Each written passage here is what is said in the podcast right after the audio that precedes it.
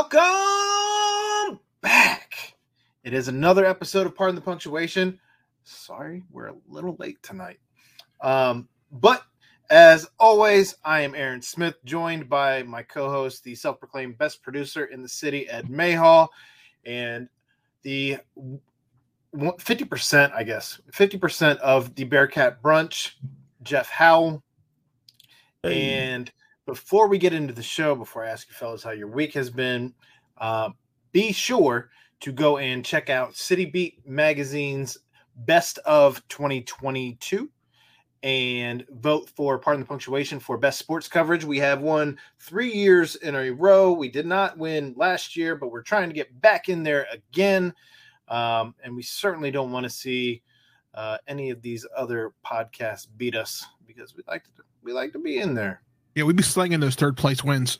I see what you did there. Well, Um, but also, also uh, be sure to vote for Galactic Fried Chicken while you're there. You have to vote for 20 different things while you're in there anyway. Galactic Fried Chicken is up for four different things. That gives four plus our vote, five. And then you only have to vote for 15 more things while you are on there. So be sure to check out City Beat Magazine for Best of 2022. Um, it makes us feel good. It makes us feel good. It's mm-hmm. nice when we get that email asking if we want to buy the plaque. Well, and we're one of the few things. It took us a year of winning third place, and then being back in at third place again.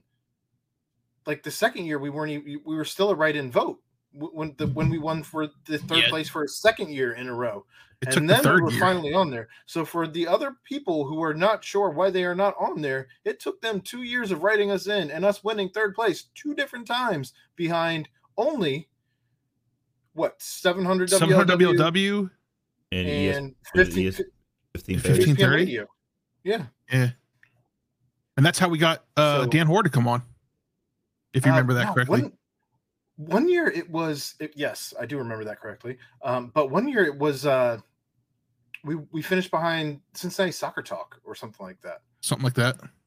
Whatever. I can go back and name look, was. but I still have the magazine from the first year. They stopped Yeah, doing the me too. magazines after that. I have I have it in my my leather my leather briefcase.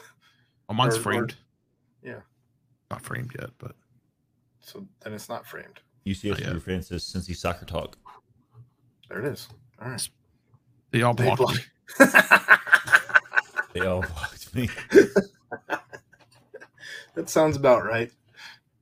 That sounds about right. Um Steven, we don't But- we don't have any sound effects tonight, so your dog's good. how uh yeah new new year new us we're we're still searching for the the new sounds that we may use that aren't maybe so loud and boisterous Yeah. but um jeff how's your week been i know i know i called and woke you up before we- Yeah, we started yeah, definitely 100, 110% fell asleep after uh after basketball practice tonight. Um, so that that's been a thing. Um, I just like you know you go on like winter break with the kids. Like obviously like the kids don't have to go to school and that kind of thing, and like you're still going to work, and then like they got to go back to school. So now I'm like readjusting the way that I'm you know handling everything, and so I feel that. I just get tired very early. And uh, so I got home from basketball tonight and I was watching a little bit of uh, golf YouTube and uh, and then my phone started ringing and it was Aaron and I really had no idea what was going on. And then I was like, "Oh, wait a minute. It is uh it's like 9:20 and I am definitely late getting up to the computer." But eh, we made it. We're here. Happens. Happens. yeah i feel you on, on readjusting schedules uh brennix is waking up right now it, it was nice when when she was uh, breastfeeding I didn't have to get up and get a bottle or anything i could just keep sleeping because what was i going to do right Mm-hmm. it's not the case anymore.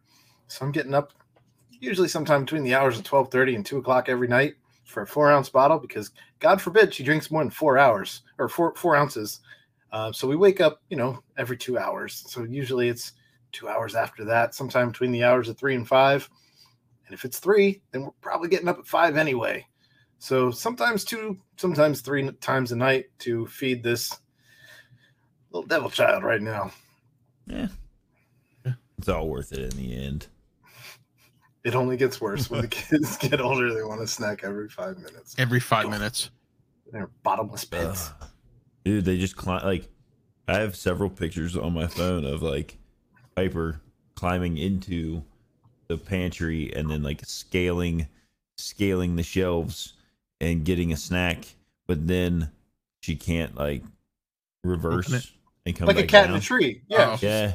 So she's like stuck on like the third shelf of the pantry, and I'm like, it is a good thing you are a very, very tiny little girl because otherwise, like this whole pantry would be on the floor. Um, I was I was sick last week. I it felt like I had the flu, but I didn't actually have a fever at any point in time. I just got the uh, the muscle and joint aches. It was weird. That sucks. Yeah, um, but I'm better now, so that's good. Not COVID. Ed, how? No, I. not COVID. Ed, Oh. how was your, how was your week? Uh, uh, it was good. Yeah. Uh, Bryce started basketball on Saturday. I'm the assistant coach. Um, the team color is yellow. Um, so now I have a pair of yellow shorts and yellow hoodie. Matching So do you, snakes. do you do do you do um like practice for like a half hour and then like a half hour game? Yeah, and then uh, my old boss asked me today if they all wear wristbands. I guess in her in her kids' league, when they were in kindergarten or whatever, they wore wristbands, color coordinated wristbands, and so you were supposed to guard the other guy who had that same color wristband. I was like, that works for man to man, but what if you're playing zone? Yeah. The the, the the second the second grade league that I'm in- that uh my middle boys and that I'm coaching and they they highly encourage man to man defense. I said Yeah, they well, uh, yeah, and so we're playing a two three zone. I wasn't sure how this was going to work going into it, and I when it, we got there early and watched the end of the first the game that was playing before us, and kids just holding the ball and running down the court. I'm like, okay, this is how we're doing this. All right, we're not calling traveling. We're not. If they get a rebound, all the other kids are supposed to come back. They're not supposed to press. You can't steal the ball from them unless it's a pass. You're stealing a pass or something like that. So I mean, it's pretty good. I mean, uh, one little kid uh, next to me on the bench uh, was like, "Hey, are you a I'm a I'm a Xavier fan. Are you a Xavier fan? Did you kick I- him off the team? I had to break his heart. I was like, nah, buddy, I'm a Bearcats fan. It was He's like, like, he just looked at me. He's like, oh, and Did he turned his yell- head. did he yell zip him up at you and then like I was, kick you in I the shin? I was 100 percent expecting that. Yes, There's Bearcats fans and then there's losers. Which one are you, son? That's not nice. I just told him I, I was very It's I was a very nice. good parent, and I You're said right. that's okay. Xavier has a good team this year. Ed was like, your minutes just dropped through the floor. Sorry, kid. No, no, every kid plays. Every kid plays. Except that one. It doesn't have to be equal time. um, moving on. Speaking of losers, that's that's going to be a topic we have. God. Um, I forgot to put that in the thing. moving on. It is. Uh, I know. I know. Well, I know we we have it. Quick, I got a joke in. for you guys. I got a joke for you guys. oh man, it should All be good. You ready? This man walked into a brawl. A what? Huh? A dyslexic man walked into a bra. All right, moving on. I get it, but moving on. Jeff doesn't That's- get it. That's the joke. It's okay. I have ADHD Apparently, dyslexia as well. and I have dyslexia. All right. Um, I know we have it penciled in to talk about the Bengals first, but being that we are on a Bearcat channel, Jeff left. we'll start with the Bearcats. I'm here. He, he just didn't want you to see the disdain on his face. He couldn't. He couldn't even fake it because he's not That's awake fine. enough. That's 'Cause fine. He just woke up. He woke up 17 minutes ago. Bearcats lose to Houston. Bearcats lost to Houston. Um, I've given my thoughts about it uh, in a couple different places here on this network. I want to hear what you had to think about it, Ed Mayhall. You are a big ba- basketball fan, um, and then when you once you give your thoughts, if you don't mind um, putting out our tweet on PTP, so I It's can actually working on right now. Okay. Um, my thoughts are are short and sweet because you t- you you sent us a message saying that you couldn't watch the Bengals game because the area that you lived in. So I stayed on the Bengals game until the end, and then uh, and then turned on the Bearcats game. Um, hey, we didn't get ran out of the gym, right? I mean, who did they play earlier in the week? And it was like thirty, it was like fifty to twenty at was halftime. SMU. something like that. SMU, SMU. we we didn't get SMU'd. All right, and so that's uh, it's respectable. I mean, Houston's the number one team in the in our in our conference. They're number two in the country. Well, eh, they're they're they're they're a hell of a good team. you And sure you sure they weren't moved to number one when the vote came out yesterday? well, I mean, sure at the time that we they- played them, they were number two. Yeah, I think they moved to number one. So see, and there you go. So they're number one. Yeah, they're number they're a one. good team, and we've been seeing we've seen Both that we've seen that um you know that their progression over the last few years. I mean, it used to be that we'd go into Houston, um, you know, we'd go into to to uh, you know Fifth Third Arena uh, South and and and come out with a win, you know, almost every time. Um, the but- Fertitta Center. yeah, the Frittata Center. Ooh, Frittata. Um, but they're they're on the ground, and and that's good, right? Because they're going into the Big Twelve with us, and you know we need good teams. Um, Calvin Sampson is a hell of a coach, so we Kel- can't take anything. Kelvin. I said Kelvin Kelvin. Sampson. So I have an Calvin accent. I live out yeah. here in Clermont County. Leave me alone. Um, I mean, it, it would have been nice to have some more production from some players like Ody Oguama, who had a glitch in the matrix. I think, I think the the the the Monstars took his uh, powers after that one was supposed to be a layup. Not one, happened. not two, but three separate times that happened. Yeah. We saw Kalu get some uh some extra playing time with only two points though. Uh Davenport was just uh, he only Look, had two look, look, points. Before before before you try and dunk on Kalu for two points in in his minutes, he had two points in nine minutes. Ody had no points in 15 in minutes, fourteen yeah. minutes. And then Jeremiah Davenport only had two points in 25 minutes. So, you know, the, the top scorers, Mika Adam Woods with 19, Viktor Lakhin was locked in with 16, and Landers Nolley without an S, you know, had 12. I mean, that's David DeJulius was six. He had an Oh, off and- night again. Landers had his twelve in like the first twelve minutes of play. And so I heard the first the first half was much better than the second half. Um, I watched some highlights. It definitely looked a lot better, but Calvin a hell- sanctions. That's a hell of a comment. That's a good one. Um, but look, I, I at this point, I, I look for positives, and and the fact that we did not get ran out of the gym, hey, we'll take that as a positive. That's a moral win. That's a moral Well, victory. I don't think that for- Wes is in it for any kind of moral victories. Wes is not No, in it for moral victories. I don't I know. am. I don't know if either of you watched the press conference he gave today, but Um, he was he was not in a mood to smile. He was not in a mood to answer anything. Um, I don't think you. I don't think he he was was very direct. after the game. I mean, I don't think he- he and and Lakhin were really in the mood. Uh, you know what I mean? Like, No, no, I mean, this mean, one stung.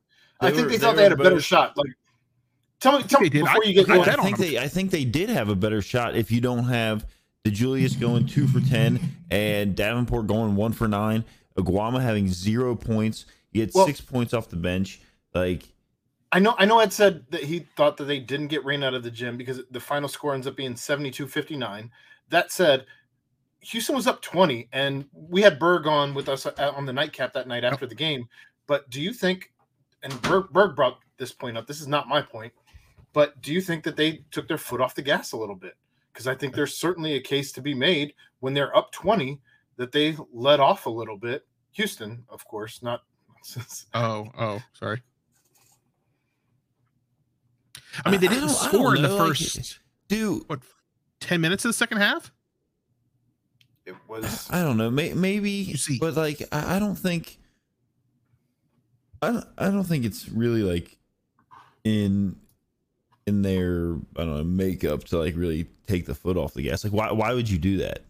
Calvin, yeah, it's not Calvin. That's Why, not why would you do plays. that? Like, you're on the road. You have a chance to like like it really just like smash a team into the ground, and like you want like you want to let a team have a chance to come back and get In- into in a, their get gen- back into a game on their home court, like, eh, I don't know. I I didn't watch it. Like, I didn't see that part of it. Like, I was watching a lot more football stuff. I had some other things going. I had some sick children going on, so Yeah. But like, I so I didn't get I didn't get to like see that part. Like, I've gone through some of the stats, watched post game press conferences, and I was like flipping back and forth watching my phone, but I, I don't think that a that it, it A Kelvin Yeah, Sampson team doesn't any- let I don't foot off think the there's any gas. benefit, um, you know, to, to kind of taking your foot off the gas. Now, maybe did they? I possibly, I just don't think that that's a, a thing. Um, especially not a team that's you know 16 and one, four and zero in the conference. Uh, I, I think it Number is a lot more. Yeah, like number one team in the country. Uh, I don't. I just wanted to Um, get your thoughts on it because yeah, no, I, I thought there- Yeah, yeah. it's, I think it's there's a solid- case- I mean, it's an okay question to ask. Like, is that I think there's a case that even could be made.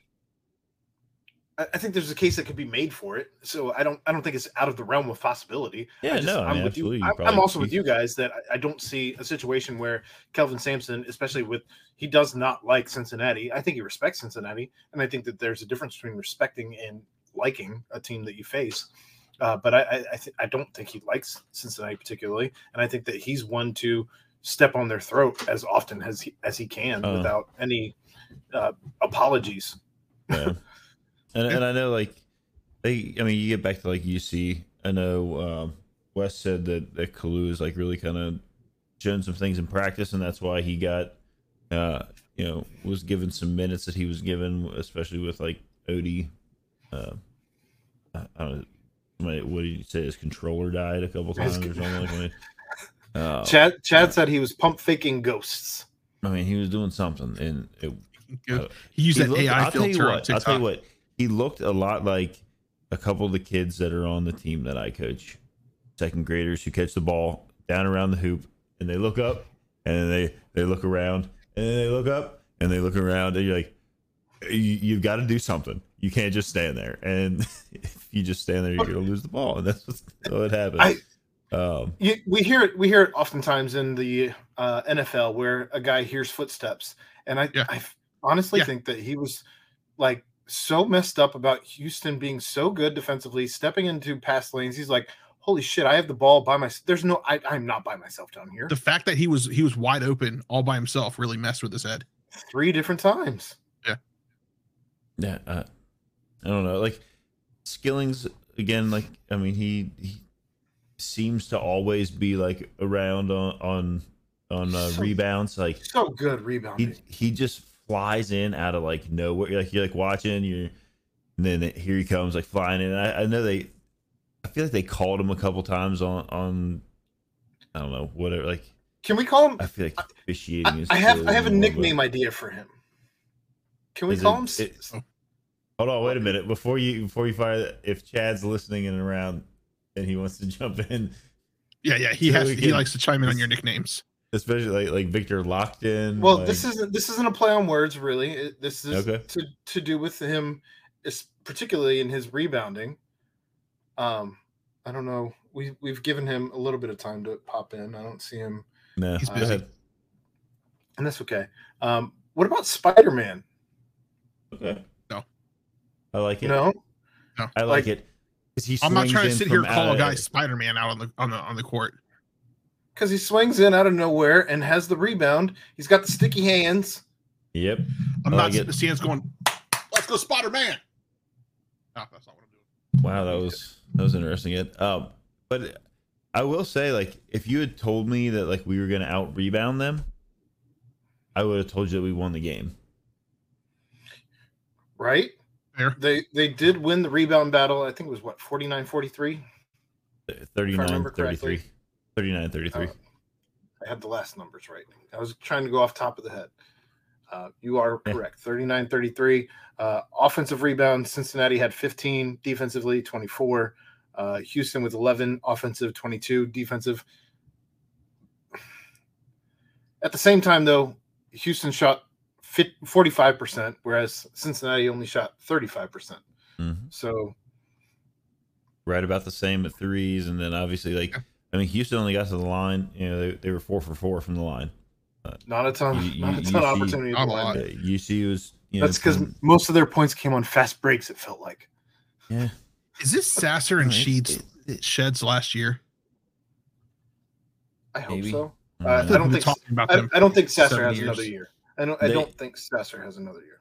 it is it's just very very frustrating i think and like you could you could kind of feel it from from wes and knocking just like eh, Hopefully, hopefully this is an Jarace. Walker's.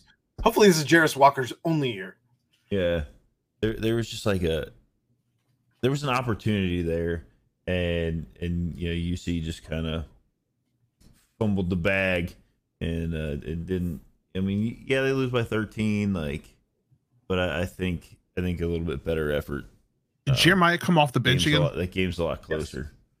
Um, Jeremiah did come off the bench for a second straight game. Oh man, I was hoping that that Thursday What- night game last week would have snapped something into him. I uh, guess not. what what Wes Wes mentioned like you know because he was asked about like how close do you think your guys are or whatever, and we know the way that he typically responds to those is like during the basketball season, you know, he's not really looking at rankings and this and that and the oth- you know what I mean, but um, he did mention that you know a lot of these teams that they've played, these like high ranked teams that they've played, like they've shown in like you know short stints uh, that they can play with these teams.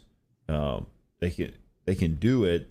It's just the consistent result that they're not getting, uh, and, and they need to work on their consistency. And uh, yeah, ho- hopefully as as the the season continues here, I mean, what, eleven and six, two and two in conference. Obviously, like the the Wichita State game happened during this, and so like it's always nice to win.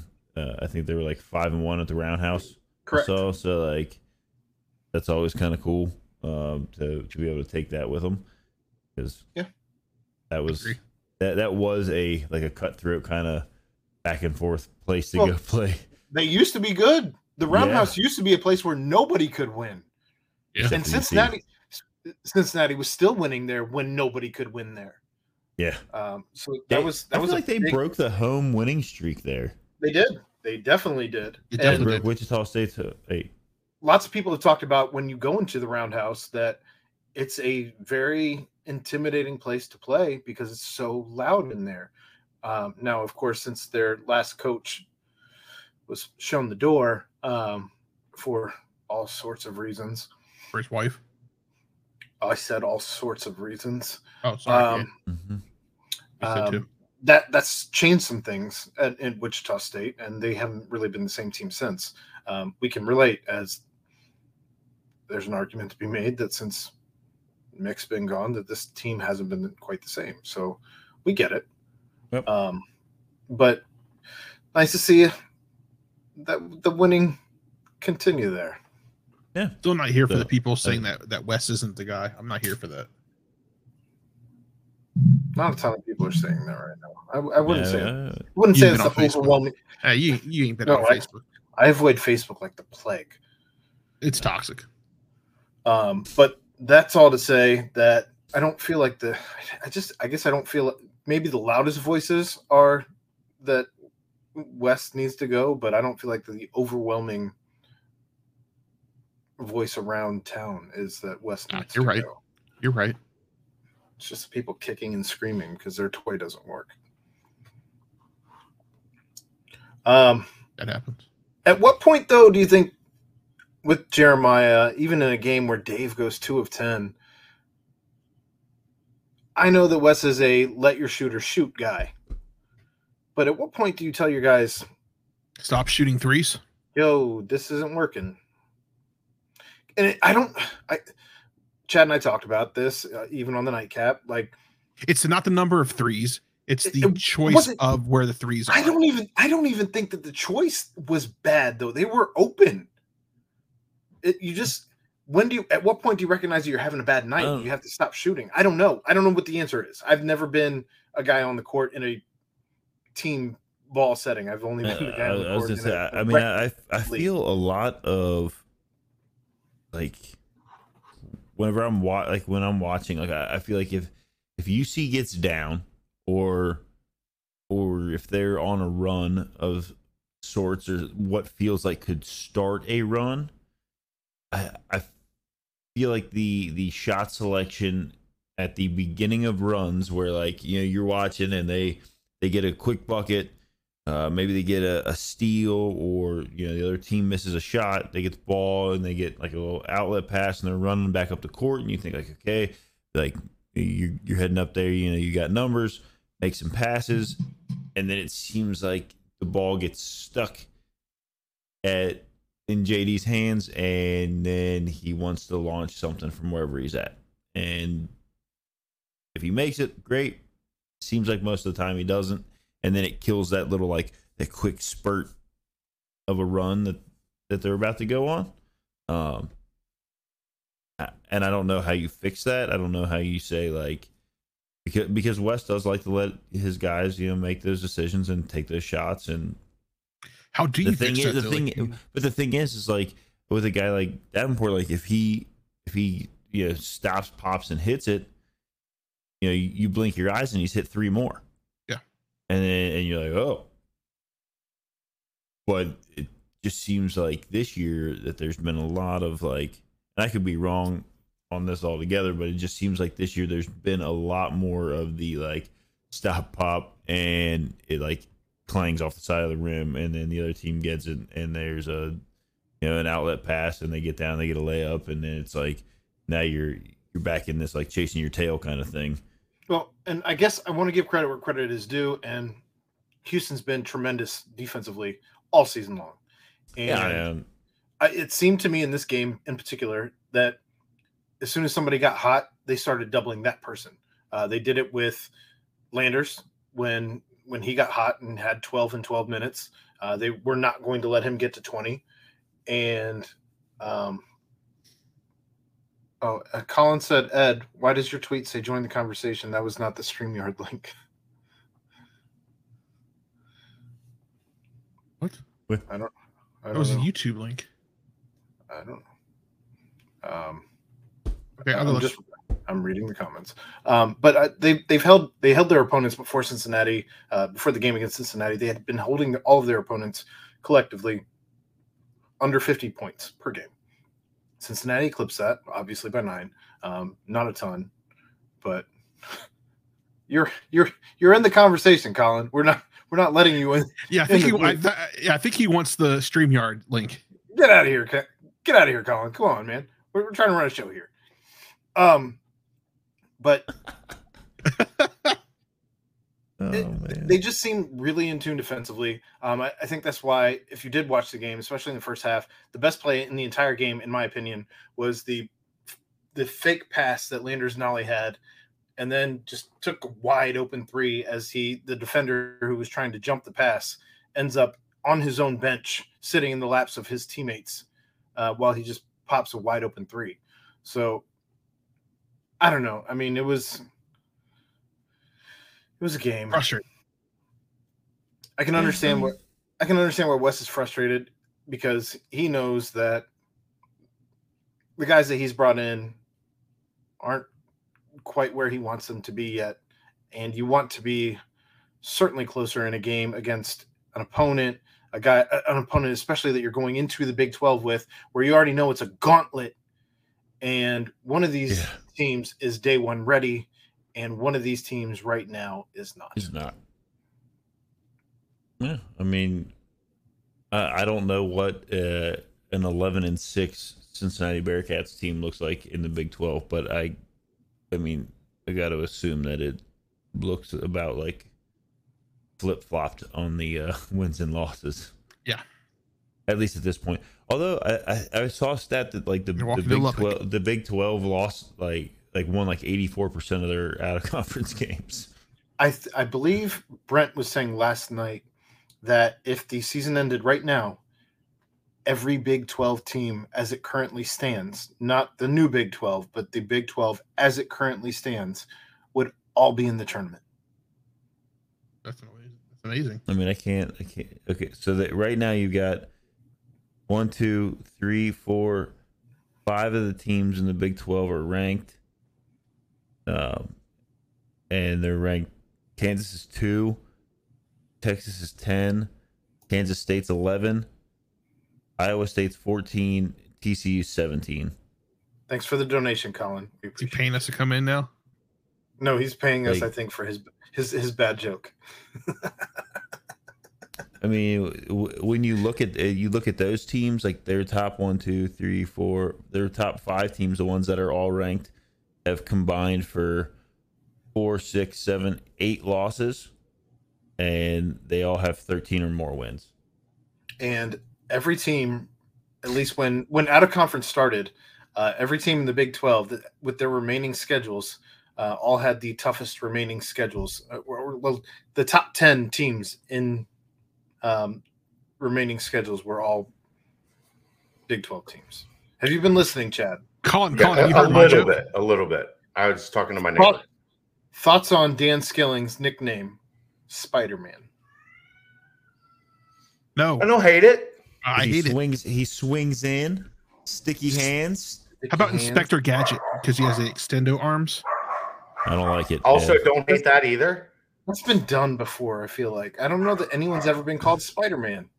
I, no, I don't know that anyone's ever actually been called Inspector Gadget. People just say "Go Go Gadget Arms." How about Yeah, how true. about Stretch Armstrong? How about the Inspector? That's dated. Not not the inspector. I I was going back to Stretch Armstrong. It's- Just, just the Inspector. nobody knows what nobody nobody that's a kid. Like when I say kid, I mean like a college student knows who, who the fuck Stretch Armstrong is. Get the hell out of here! Spider Sure Man they if you're looking for something that like resonates, Spider Man would be the most like the name that would catch. Damn it, Chad! You're not helping my argument. And I know just- Donovan. I know honest. Donovan Mitchell is Spider. I get that. Like, Yeah, but that's I don't know- that's not why. Like, no. I'm just saying. I'm not. I'm not trying to repeat a nickname. no, no, no, no. I'm just saying his name is not Spider Man related. Correct. I, I don't know that anyone has been nicknamed Spider Man that I can remember, and I I think that it's it's fitting. It's not bad. It's not bad. Um. Anyhow, uh, Jeff, guess what? The tenth ranked team in the Big Twelve. There's ten teams. Guess what? The tenth ranked team in the Big Twelve is in the net rankings.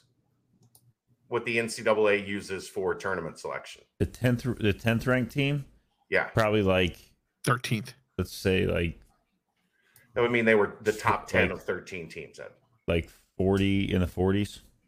thirty-seven. Okay, Yeah, That's I like. I like So Steven's that- comment here. That- if he that's doesn't transfer, absolutely insane. on whatever the fuck you want to call him. So yeah, the the toughest remaining schedules in the country at the start of conference play were the 10 Big 12 teams. That's just ridiculous. That is ridiculous. It's, it's absurd. It's absolutely absurd. Wild. Brent said last night, right? Like they all ten teams would make the tournament right now if the tournament started. They're all 10 projected to be in the tournament, yeah. not even bubble, like all in. No, in, in. Like In. comfortable fairly comfortably in. Because they all And pretty Texas much dominated. Is 0, is 0 and 4 in, in league play. but they were they were they have a couple like marquee wins out of conference and had a great out of conference record. So 0 and 4 to four top 25 teams doesn't really hurt you that much in the eyes of the selection committee. They were now they're going to have they to were- turn it around. I mean, they they came they came into conference play ten and two. Yeah. Who were their two losses? That is ridiculous. Do you, do you think that anybody at Texas or Oklahoma, and obviously the money is is different, but do you think anybody at Texas and Oklahoma are wondering like, "Hmm, maybe we jumped the gun here a little bit? Probably. Because if Hey, Texas look, and Oklahoma State, and you add the four teams that you've and you've added the four Well, teams they would have never added, added. They would never have added those four teams.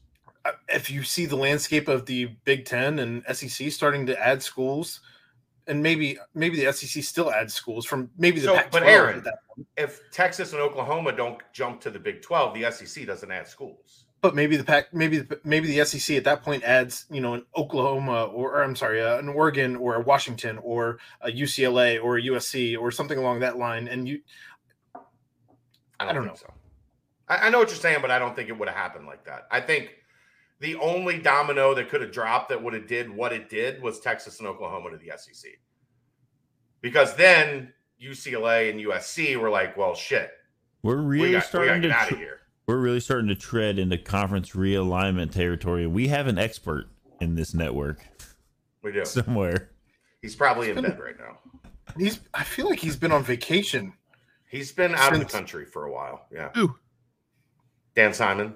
Oh, Dan, Simon. Simon. Yeah, I haven't heard from that man in a while. We might need to we might need to dig him up here at some point. I hit him up on the on the on the cell phone. All right. Well, I'll let, I'll let you guys go. I just like that. That's that's the the Yeah, top thirty, wild. all ten teams in the top thirty-seven in the country. So, uh, what's the percentage of that, Aaron? Twenty percent. Stu- Stupid. It's more than twenty percent, right? Ten of forty is 25. 25, Yeah, Out of thirty. Out of thirty-seven, you said yeah. twenty-seven percent. Twenty-seven percent of the best teams in the country are the top forty teams in the third are, they are in the Big Twelve. Yep. It's hard. It's hard. And That's- and if you if you add if you add Houston, It's hard. BYU. If, if you add even if you add the uh, the other three the four teams coming in, we know Houston's there. Um, man, that'd be another just another one there. Yeah, I So you'd mean, if you like, I mean, what you you replace At that point, you'd have eleven, and so you'd have almost thirty percent. It's insanity. Yep. Woo! Glad I didn't place that bet. Just got the uh the final of Miami, Oklahoma City. I think the spread was one and a half. I almost took it. All right. Well, I are we done with one UC basketball at this point? I think we're done with UC basketball. Yeah. Um there's been a ton of new new faces, and if you want to check out the uh any of the nightcaps, we've we've gone into depth on new faces, both on the staff and on the roster. But anybody who is sticking out to either of you guys in regards to the roster at this point, um, I'm not even going to try and go on all of the names that have been mentioned, um, or the staff additions Or are we for on UC? Cincinnati for UC football. Oh, we've moved over to football. Um, we just finished basketball. Yes. Uh, yeah, I, want I want to round out with with Bengals because I don't want there to be a cap on time uh, as we get into that.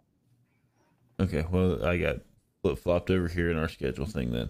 Um, Sorry, I, again, we're off. We're off. So the, we- the Are we are we going to talk a little bit about the press conference then, or well. I just wanted to start with the additions that you've seen. Is there anybody who stands out um, on the roster or the staff, or uh, do you have Corey any thoughts? Bullock on the line?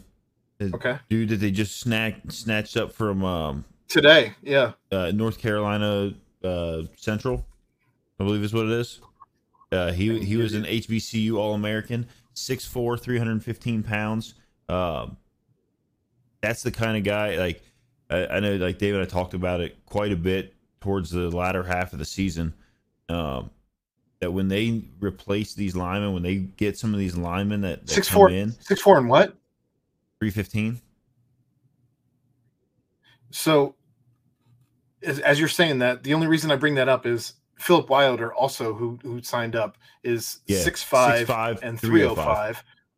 Yeah, Yeah, yeah. So yeah. they're getting some big Luke boys. I didn't look. Up, I Finally! didn't look. I didn't look up Luke Kandra's size, Um, but I feel like he's three hundred plus. he too. was list. He was listed at six four two ninety on uh twenty four seven, but that's not up to date. So I would imagine he would also be over three hundred. So my, my point being, like we talked about this, and like it kind of started with Luke um, coming back, but uh, and not that Luke, but Luke Kandra, um, that they needed to go out and get guys that were ready to play now on the line. And you, to in the press conference today, Satterfield mentioned the point behind having you know these linemen going out and getting these linemen putting an emphasis on it is that they can't have true freshmen come in. It's a developmental position. You you typically aren't going to see kids come directly from high school and be ready to go at a very high level on on the line. Just doesn't happen. They haven't necessarily grown into their size all the way. Like their the strength isn't Well- there, the technique isn't there. You also being have you also that- have your your favorite, the stash, Trevor Radosevich, who is six four Yes. and over three hundred as well, and I, I believe he plays all three positions. So you're potentially stacking a line now at this point where Cincinnati has never been, where every dude on the offensive line, as things are starting to pile up, where you may have a situation where every dude on the line is over three hundred. Yo, I'm here They have for it. never had that ever. That's like a that's like a a Big Ten offensive line. Uh, That's what you you. It's a power five offensive line at the very least. Yup. Uh, so yeah, so that like that's what they got to do. He said he in the press conference he said he like he wants to have like seven to eight guys that he can rotate. He's like, you know, you always got five out there. He wants seven to eight guys he can rotate um, that are ready to go. So 'Cause if somebody in all gets these injured- dudes, You have to you have to be prepared for another guy to step up and injury, you got to be prepared for all that kind of stuff. Um, he said he wants to gauge them this spring, and uh, then be able to have seven to eight guys if they need to go back to the portal. They're, they're like this portal closes uh, the 18th, and then I think the next one's like a high school kind of like the high, like the secondary high school signing day in February, and then there is another uh, okay six four three fifteen for Kandra. There you go. thanks, Another- Johnny. Another 300 plus. Thanks, Johnny McGee.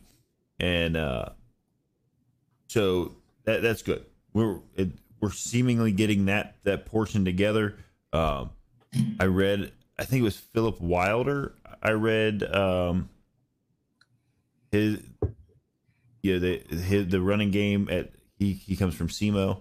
Um, the running game there was averaging like that, that's in the OVC. It's obviously small. It's like uh, where Eastern Kentucky used to be.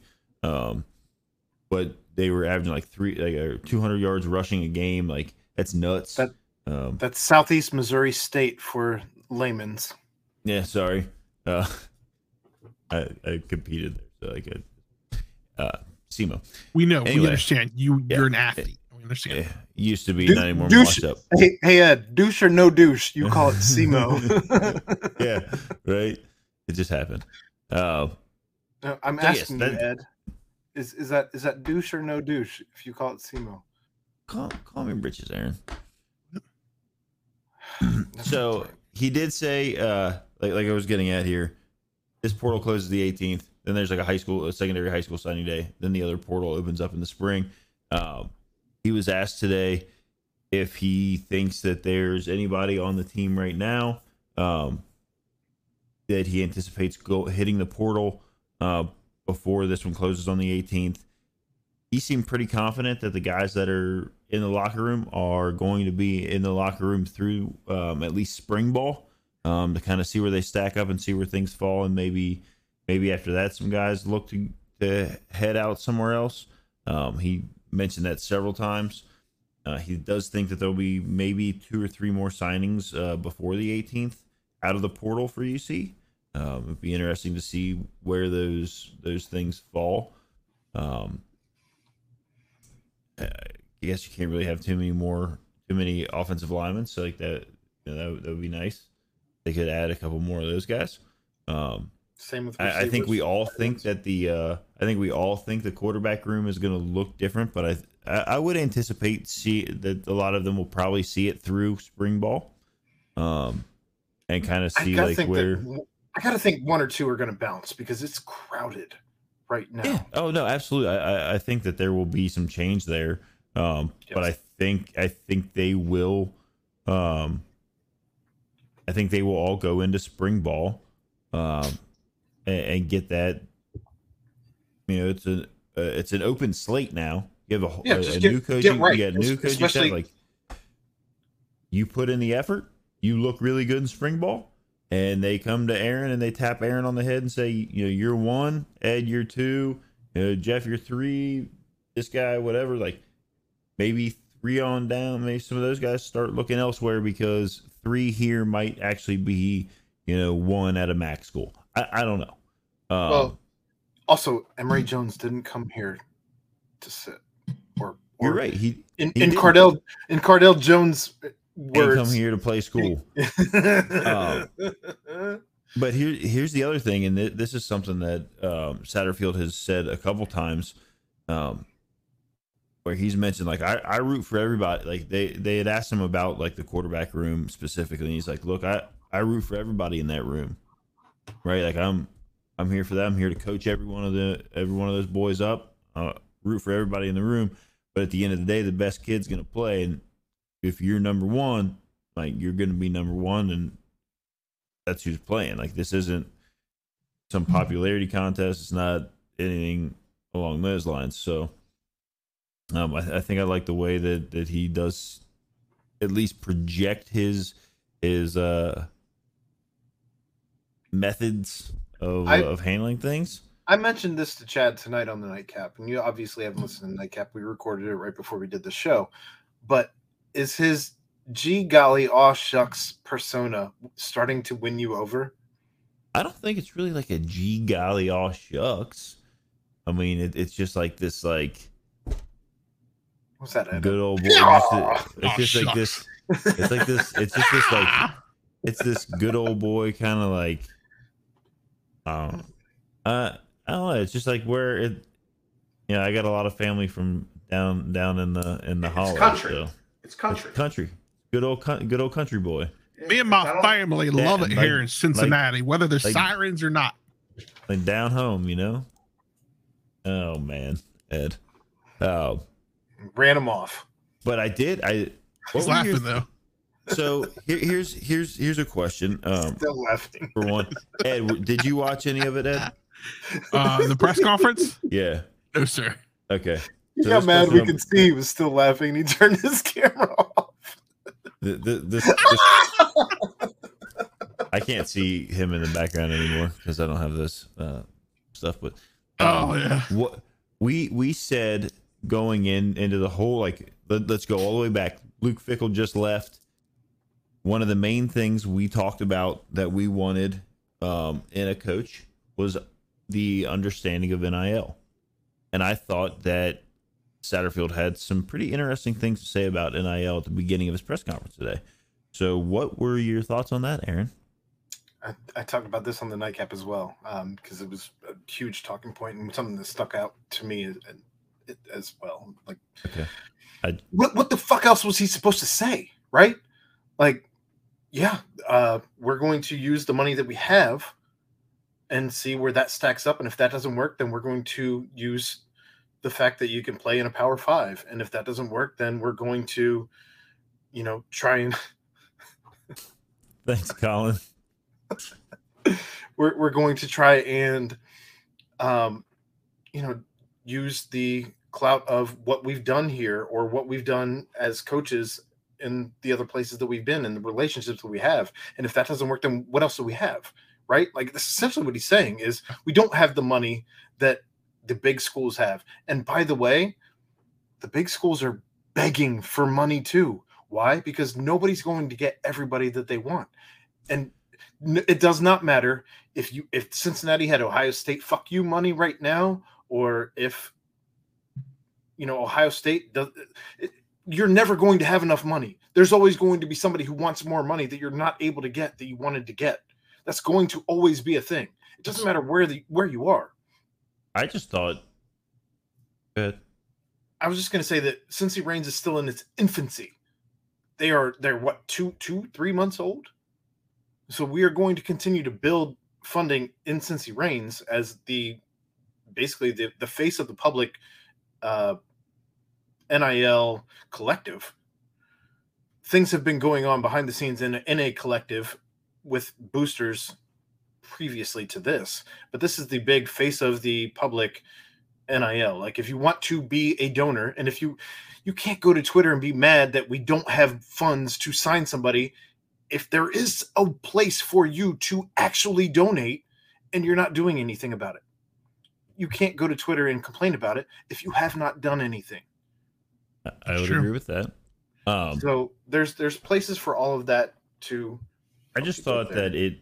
I thought that his comments on it um, actually kind of like reinforced the fact that like, as far as that that portion of the selection of a coach of getting somebody that understands NIL.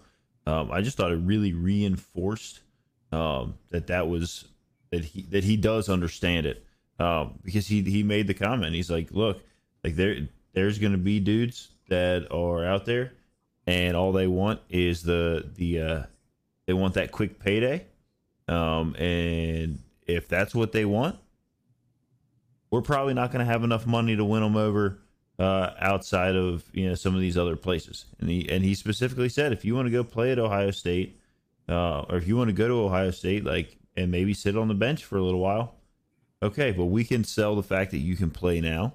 Uh, we can sell our the relationship piece that uh, that we can you know build here and foster here. The type of offense we run, the type of defense that we run. Um, but we can actually develop you. Uh, you can actually play. You can play uh, and, and, develop for the long term money to play on the big stage on Sundays. Um, and, and, playing in the big in the Big Twelve is, is also a Power Five conference. Um, so I was I was I was pretty I was actually pretty encouraged and happy with um, with the way he went about answering that question and uh, like how how he can look into it. And he he did mention about like you know wanting to be able to also recruit the kind of guys like you know like what's in their chest kind of guys like dudes that are chest. maybe dudes that are maybe overlooked um, that aren't ranked as high but they they come in they work hard they develop and and they become great and UC you know and he mentioned it um, and UC has a tradition of doing that uh, I wonder if it was a pointed response and by pointed I mean at schools like that, that Cincinnati recruits against in particular, like a Kentucky. I because so. that's that's a team that they repeatedly find themselves up against, and it's and I don't they they've become a team that is not afraid to, even though Coach Cal says they're a basketball school, the football team continues to throw money at recruits. Um, that's that's not a I don't know this that's a secret at this point. Um, but somebody I, w- I would think, especially down at Louisville, a, a team that Coach Sat is probably very familiar with recruiting against already. Imagine. Yeah. So I, I don't know. I mean, they they've got that going on. Like, uh, like I said, I was happy with his response there. Um, he also did mention that um, he goes the Zac Taylor route. Um, he's going to be calling the plays uh, but it's collaborative. He's like, yeah, everybody's going to be happy with what we're calling. I'm just kind of the the mouthpiece that's going to, uh, you know, throw it in there. He brought up Tom Manning and his use well, of uh, what's that? Man- Manning uses the booth. And say he he he brought up uh, Tom Manning and that uh, yeah, that I was going to go more towards the fact that he likes to use tight ends and that there have been some pretty good tight ends here. Uh, so I don't know. Uh, hopefully they brought hopefully one in today. That. Yeah. Um, I don't know if you want to touch on any of the names that that, that did come in today. I know we brought up the, the offensive line guys. There is one guy that I want to bring up um, and speak on, and I'm I'm sure you guys I think, probably. I think the biggest names that they brought in today were probably the two receivers, Dee Wiggins and Sterling Berkhalter. Um, you mean T, T. Wiggins? T, T. Higgins? No, I don't mean Tee Higgins. I mean D. Dee Wiggins. Uh, uh, Tee Higgins plays for the Bengals. thanks, thanks, Ed. Oh. Uh, Dee Wiggins coming over from Louisville uh, in, in that by transfer. way of Miami, and uh, um, Sterling Berkhalter coming in from North Carolina A and T, uh, both of which measure uh, at least again going by twenty four seven um, came in over six three and Sterling, well Dee Wiggins at six three, Sterling Berkhalter at six four, um, and who knows if they've grown since then, but uh, big bodied receivers that this team is going to need going into the Big 12. Um, that's huge for and a team. D, Dee Wiggins was hurt last year, right? In the receiver room. Uh, I think he was hurt most of last year. Ton of research. What? Yes, he was hurt last year in Louisville for most of the year. Yeah, had a had a really good two year stretch in Miami. Thanks, Chad.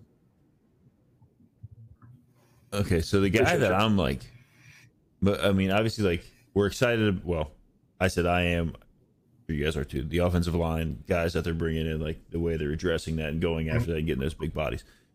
Uh, this I'm not going to be able to say his last name. His first name is Daniel. Carter. It's it's it's Brown. Oh, I thought you were gonna say Carter Brown, the kicker. I'm excited about the kicker.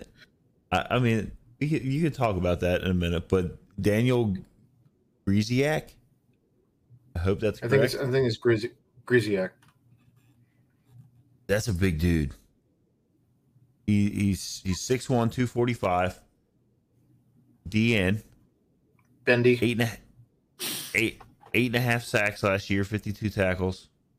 Uh, played for uh, Utah State last year, um, Nevada before that. Uh, I kind of get um, just from reading some different things. I kind of get like a. I mean, obviously Ivan Pace was a, a linebacker. Uh, he's the end. There's going to be a new defensive structure going on. Um, coming up that I'm sure Aaron will, might tap what Three four on here in a base. Three three four base tapping into a four two five according to Bryan Brown today. But they're also going to have the three three five that they've been running out of as well that they can also tap into. So you're going to see some disguised looks and some he meant he mentioned a lot of like he's like uh, this is Coach Brown was saying you know like they're gonna be an attacking defense, which obviously we love. Uh, you don't really see much defense getting played in the Big Twelve, so uh, hopefully that gives us a leg up. there's Uh, that. But he he did mention that there's gonna be you know he likes to get a lot of pressure on the quarterback. Like I mean, obviously every defensive coach likes to get pressure on the quarterback, but he likes to send send guys um, after the quarterback uh, quite a lot. Um, can drop eight if need be. He said he really likes to have a, a, a defense where he can, if he needs to drop eight, if that's what he's got to do to take away what the opposing offense does best and force them into something uh, where they're trying to do things they're not accustomed to.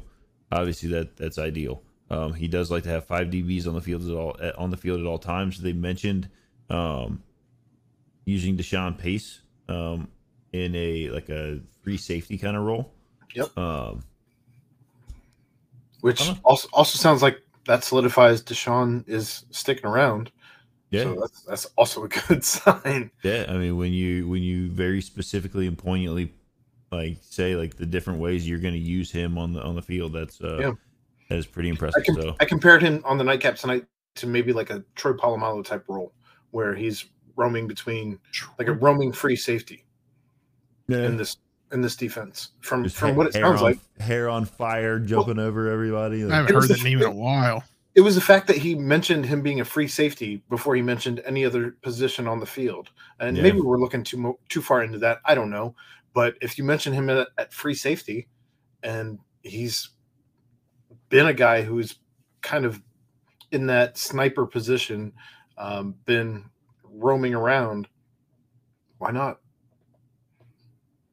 No, I think there's a lot of uh, a lot of good coming out of uh, out of this. Obviously, there's a lot of the ten coaches that they have on the field. That he kind of ran through. There's a lot of um, kind of it seems like restructuring through the recruiting department of the. I mean, obviously they needed to add those people back, um, with like a GM and all that kind of stuff that they're that they're putting together, um, and the places they're going to get those. You know, with the Jets and uh, I believe today somebody mentioned somebody about from the, the Patriots uh, organization coming in. Uh, so, yeah, I, th- I think Satterfield's really like uh, using the that assistant pool money well. It would seem like, and uh, there should be a lot of excitement coming coming around once uh, spring ball starts, and we can kind of see where they're going to implement um, how they're going to implement their their kind of philosophy and way of doing things. I just like that Sat said he wasn't done yet, and he he's not done with this current window that's open. He's also going to be looking forward to using the window that Corey Kiner came in and trying to get some more guys after the spring ball once they have an idea of what they have, what they need, and kind of mess around with some of that. So I don't expect him to fill the roster necessarily because you're still going to want a couple of spots open for guys that you want to bring in at some key positions. Um, but we'll, we'll see how that all goes down. Um, but I don't know that there's anything else left to tap in on on the UC football side. So for those of you who were here for Bearcats talk only, we gave you an hour, and now it's time to get into the nitty gritty of what was the last two weeks of Cincinnati Bengals. Because Jesus Christ. Yeah, it was uh, an eventful. I mean, obviously, part Let's, of the reason we didn't uh, we didn't have a show last week. Yeah. Um, let's go in Those all- chronological order because that, that only makes sense. Sounds So good. let's start with let's start with the Bengals at the Bills. Bengals go Bills- up. Bills Bill, at Bill, I'm sorry. Yes, Bills at Bengals. Bengals go up seven nothing on the first drive. Uh, Bengals don't usually win a toss and, and take the offense. Yep. Uh, they they were aggressive from the start. They went out there. They saw what they wanted. They took it. Tyler Boyd for the touchdown. Bengals are looking good, although you would you would not believe that if you if you spent 10 minutes on Twitter uh, after that game as at any point in the 24 hours after, I guess, um, because Bills fans were trying to point out dirty plays, if you will, um, whatever's whatever. But then you have Damar go down, the shot heard round the world. And you have an ambulance on the field, you have a trainer using an AED on the field, It's CPR. You have CPR on the field, you have people recording it, you have videos coming out, you have the teams huddling up to try, I- would imagine, to try and block the uh, videotaping. Um, you also have the ESPN is saying the NFL called for a five ten minute delay after all of that happened.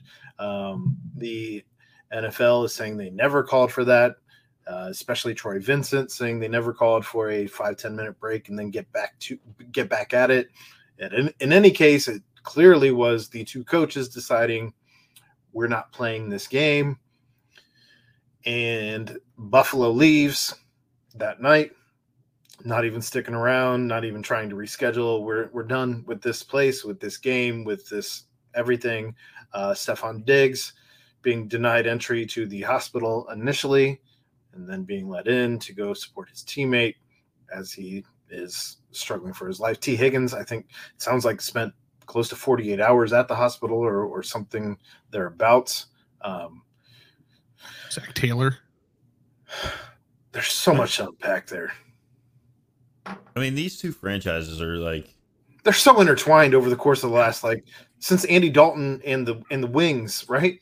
Yeah, Yeah, since Buffalo Andy, well, since since Andy Dalton and the the uh, the touchdown to send the Bills into the playoffs for the first Where time he- in he got- forever, and And we'll we'll touch on that some more in a little bit, but um, yeah, Andy Dalton ended up with a, a ton of donations from Buffalo because they beat was it, who was it, the we, Ravens? the Ravens on like a Ravens, last, yeah. there was a it was a It was a miracle. I think it was a Tyler Boyd miracle Yeah. bomb down the sideline. Yeah. Like, it was it was an incredible The Bills were out of the playoffs and then they were in.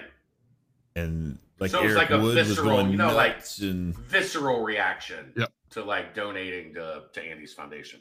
Yeah. Aaron, uh, I'm going to run this by you. I, I I have a thought on coin flip gate and all of that. Would you like me to introduce that now or later? Well, we're going in chronological order. So, is there anything you have to add on to what happened during the game? Uh, It lasted like eight minutes. Nine, but yeah. I meant eight real time minutes. Like it, was- it was over. It was exciting. It was awesome. Cincinnati was rocking. Like it was everything you want to showcase your city. And you could also was- see you could also see there was so much emotion from both teams in Yeah. every single play. Every single play. oh, they were hitting, Oh yeah. hitting. It was Sometimes after the whistle. They were It hitting was like it was. Both teams. the- but well, the thing is, the, these teams hadn't played in a couple. Like so, Yeah. as they'd become two of the premier teams in the AFC, this has never been like uh they had never been in the ring before. So and there now, was Not with There one They of were them. in there. It was Monday night. I think they like the the the audience. It was tuned touted as was well. It was like t- it was touted as the the highest. No team had ever no no two teams matched up in Monday Night Football had ever won as many games as Cincinnati Yeah. and Buffalo. It was an elite end of the season Monday night game, which is it, it's so hard to do because even with Yeah. like scheduling, like getting two of those teams on the schedule in week 17. Right. well, they. I mean, they don't ever much. change the mon- They don't ever change the Monday night Nope. teams, right? I mean, like that doesn't get flexed No. ever. So like, Right, For but I'm just saying in general, even if Yeah. this like like prime time gets moved and stuff gets shifted around, you don't see a prime time game like this that Of this that, magnitude, that literally not only had so many wins between the two of them, but like literally, I mean, like meant a lot. There was a lot. Like, on the line. I mean, when when you look when you look at the game and like, yes, obviously, like nobody nobody is saying that the game or playing the game or doing any of that is more important than you know coming together for tomorrow. Um, I think obviously, like we're we're all through the through the roof excited about the way that it seems that this is turning around. Like he he's been released from the hospital. They did say that like this past weekend, whenever the uh, Bills He's back in Buffalo. but yeah, but he was still at UC when uh, of the UC hospital whenever uh, the Bills played this weekend, and they Yeah. ran back the opening kickoff, and they said he like jumped out of his bed and set all the alarms off in the ICU, and like all these things. Obviously, he he likely still has a very long road of recovery ahead of him. Like you don't have your you know heart shocked back into rhythm and uh, are you know out on the field like that and just snap back into anything. Um,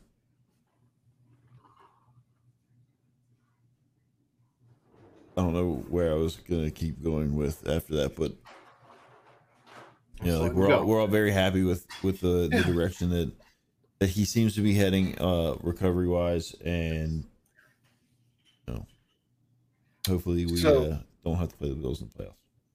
So after that, you have, like I said, the the weird interaction between the NFL and the NFLPA and ESPN. And I feel like it was the Spider-Man meme where everyone's pointing at everybody. You did this. No, you did this. No, you did this. Like we didn't do it. We didn't do it. ESPN's like, why would we just make up that they had five minutes? Um, it came out in an article that Joe Burrow is warming up because he sees Stefon Diggs in a huddle trying to hype up his players, and they're not sure what's going on. Things get weird there. No one, no one is ever going to be 100% certain except people who were in those roles, knowing, and none of them are ever going to admit, yeah, we wanted to keep playing the game, but somebody wanted to keep playing the game. Whether it was ESPN, I don't believe it was. Whether it was the NFL, I think it was. Or whether it was the teams, it definitely wasn't them. Um, so we'll we'll see how that all plays out. I'm I'm clearly not opinionated who which of these three it was, but um so then you have Sunday. And it starts to line up prior to Sunday. Well, I guess prior to Sunday, they they announced that they the game is not going to be played, and they announced that uh, Buffalo. Well, first off, I guess the Chiefs. The Chiefs had really no ramifications going against them, right? Like they were going to win the division. The or- only- the or only- the. Pretty much. The only thing that they the The only way they- flip go if against they them meet is, in the conference championship game. is if There, there was never a if coin they flip play- announced for the Chiefs. no, but is it No, the- Chiefs and Bills. There were. There was. if the Chiefs and Bills or Chiefs and Bengals play in the, or is it just the Chiefs and Bills for the Chiefs and neutral Bills. site? Chiefs Yeah, and Bills Chiefs is and going to be played if they play if they match the it up. neutral they- site. Yeah, that that would site. that would be against the Chiefs technically. Yeah, that would be a that would be a negative ramification for the Chiefs.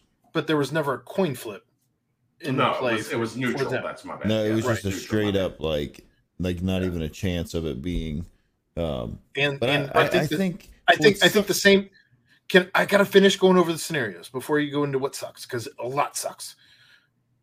You also had the Bills and Bengals if they ended up playing. I believe was also a neutral site, correct?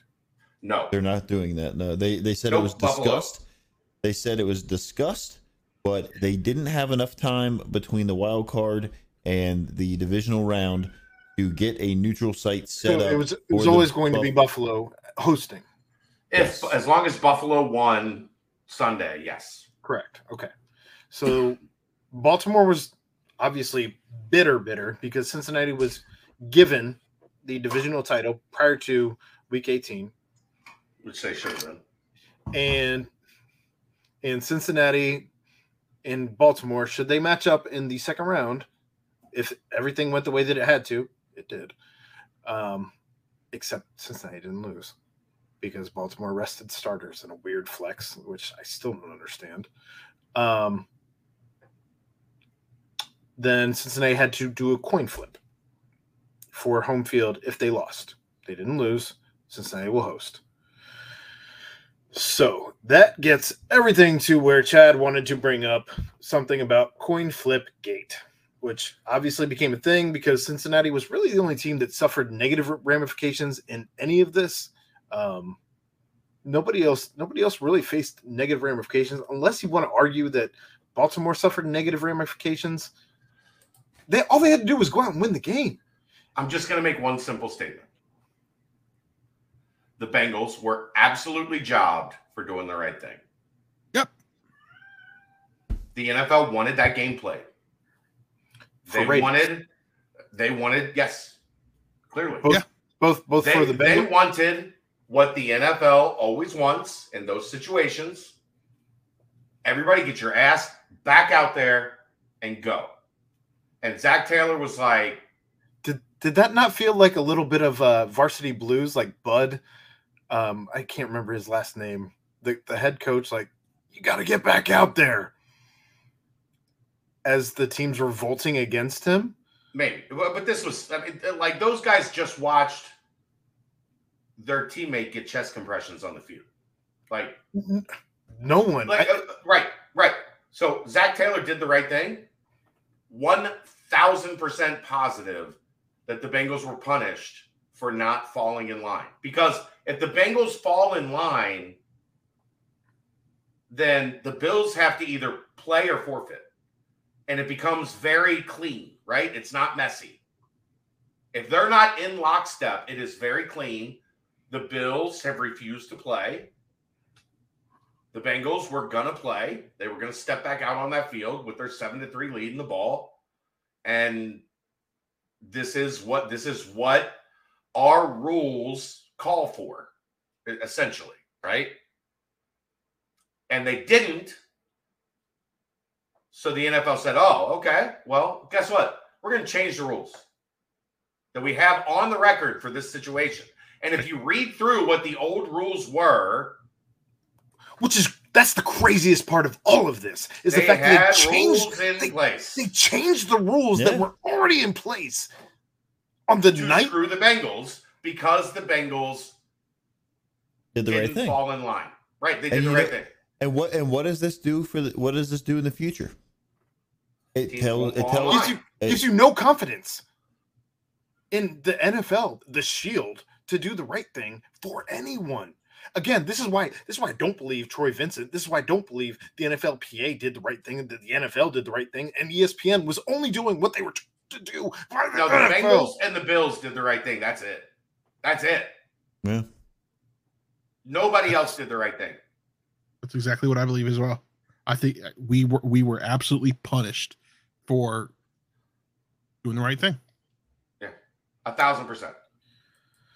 They did not do what the NFL, they did not do what the Shield demanded them to do, essentially. And because they didn't, they were screwed every way possible. Screw us, we'll screw you. Not in a fun Yep. way.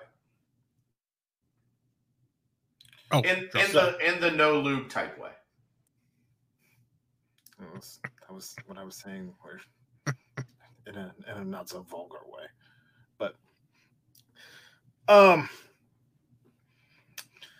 one day it'll come out in the 40 for 40, 30 for 30, whatever they call that thing. it's already out. Like You're right, That's Ed. what They might need a 40 for 40 for that one. It might be the first of the 40 for 40 series. starting a new series for them, they're welcome. Um, so that brings us back to Sunday.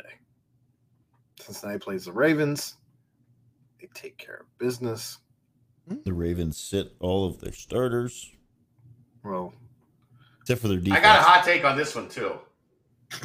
I don't know why you keep leaving.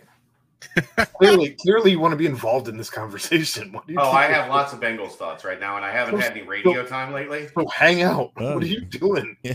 I'm waiting for my daughter to get home. Anyhow, she's out. It's ten forty-five, and she's twelve years old.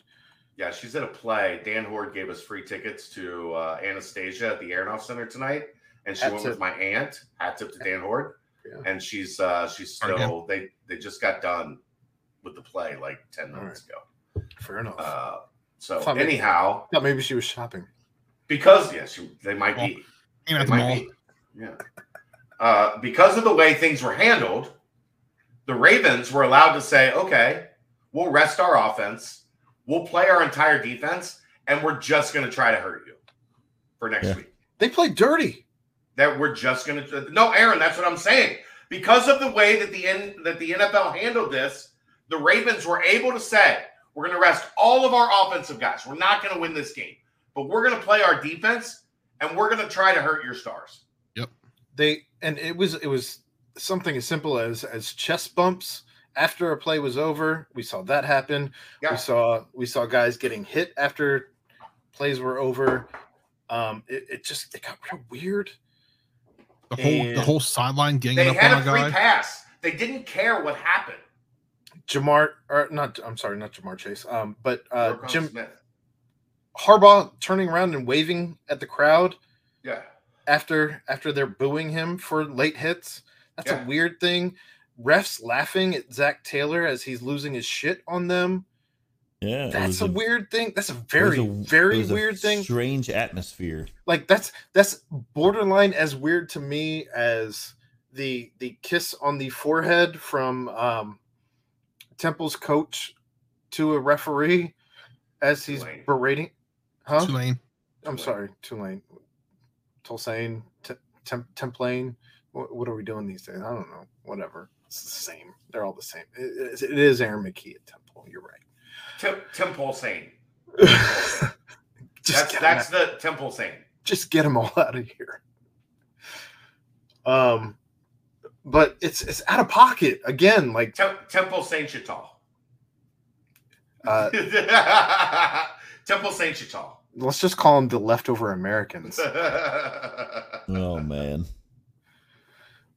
but it, it seems it's very out of pocket for I've when when have you like I don't recall a single time that I've seen a a coach losing their mind after a, something that happened on the field. Like uh, we've seen coaches and, and refs Right. laughing and joking and all of that, but when you when you're seeing things like that happen on the field and a referee's laughing, I don't- maybe maybe this is the bias talking. I don't know. Maybe it's it's the drinks talking. I don't know. But I don't recall a time where I've seen that happen where you're you're literally fighting for your guys as as guys are getting injured on the field because that's the Yeah. thing that happened too.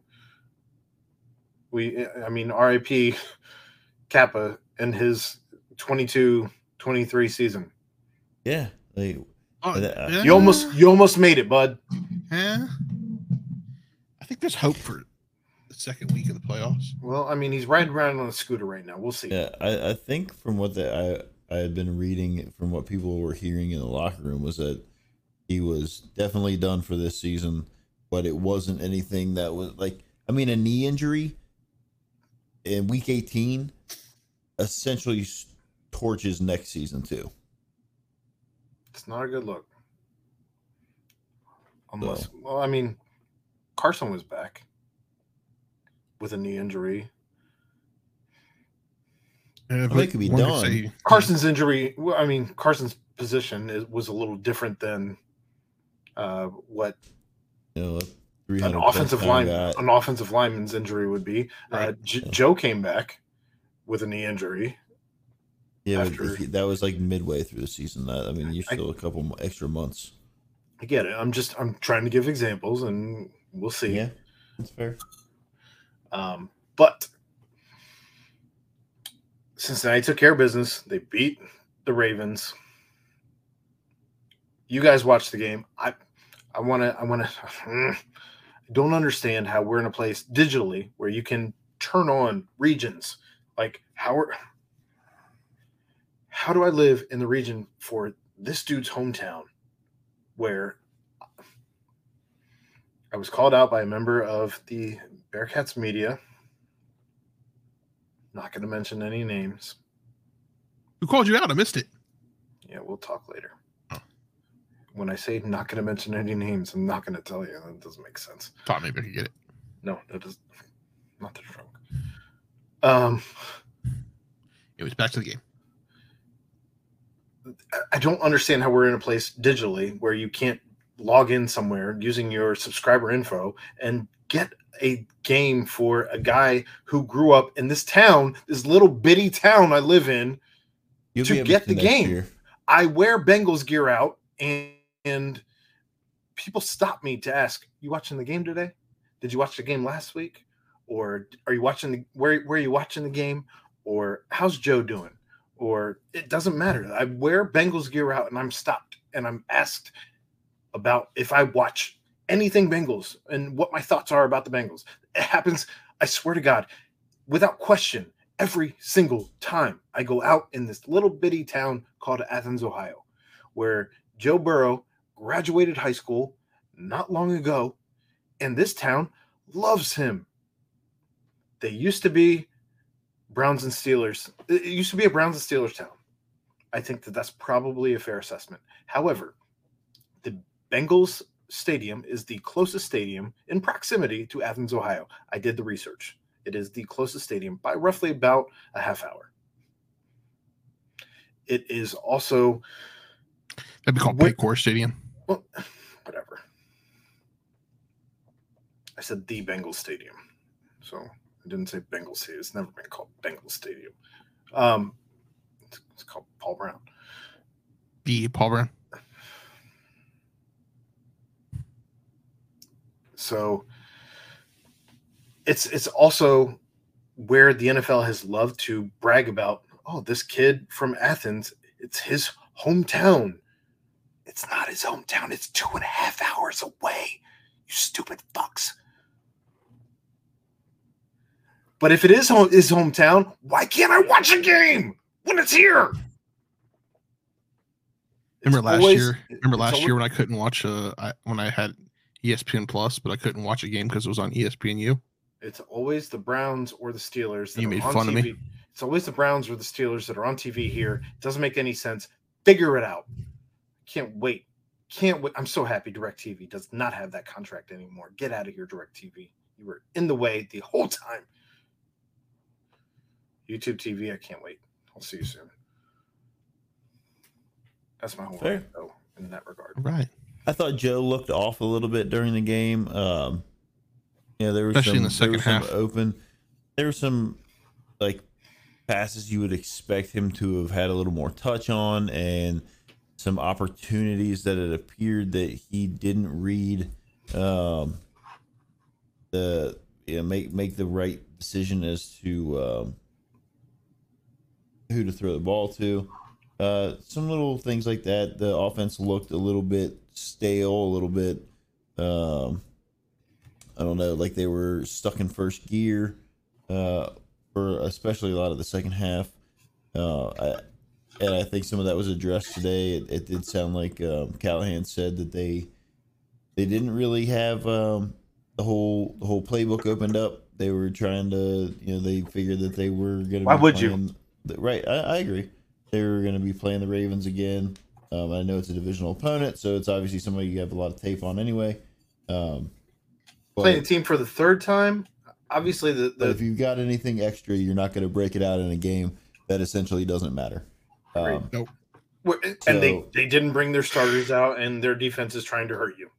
Yeah, that that was a little bit, you know, eh. so whatever.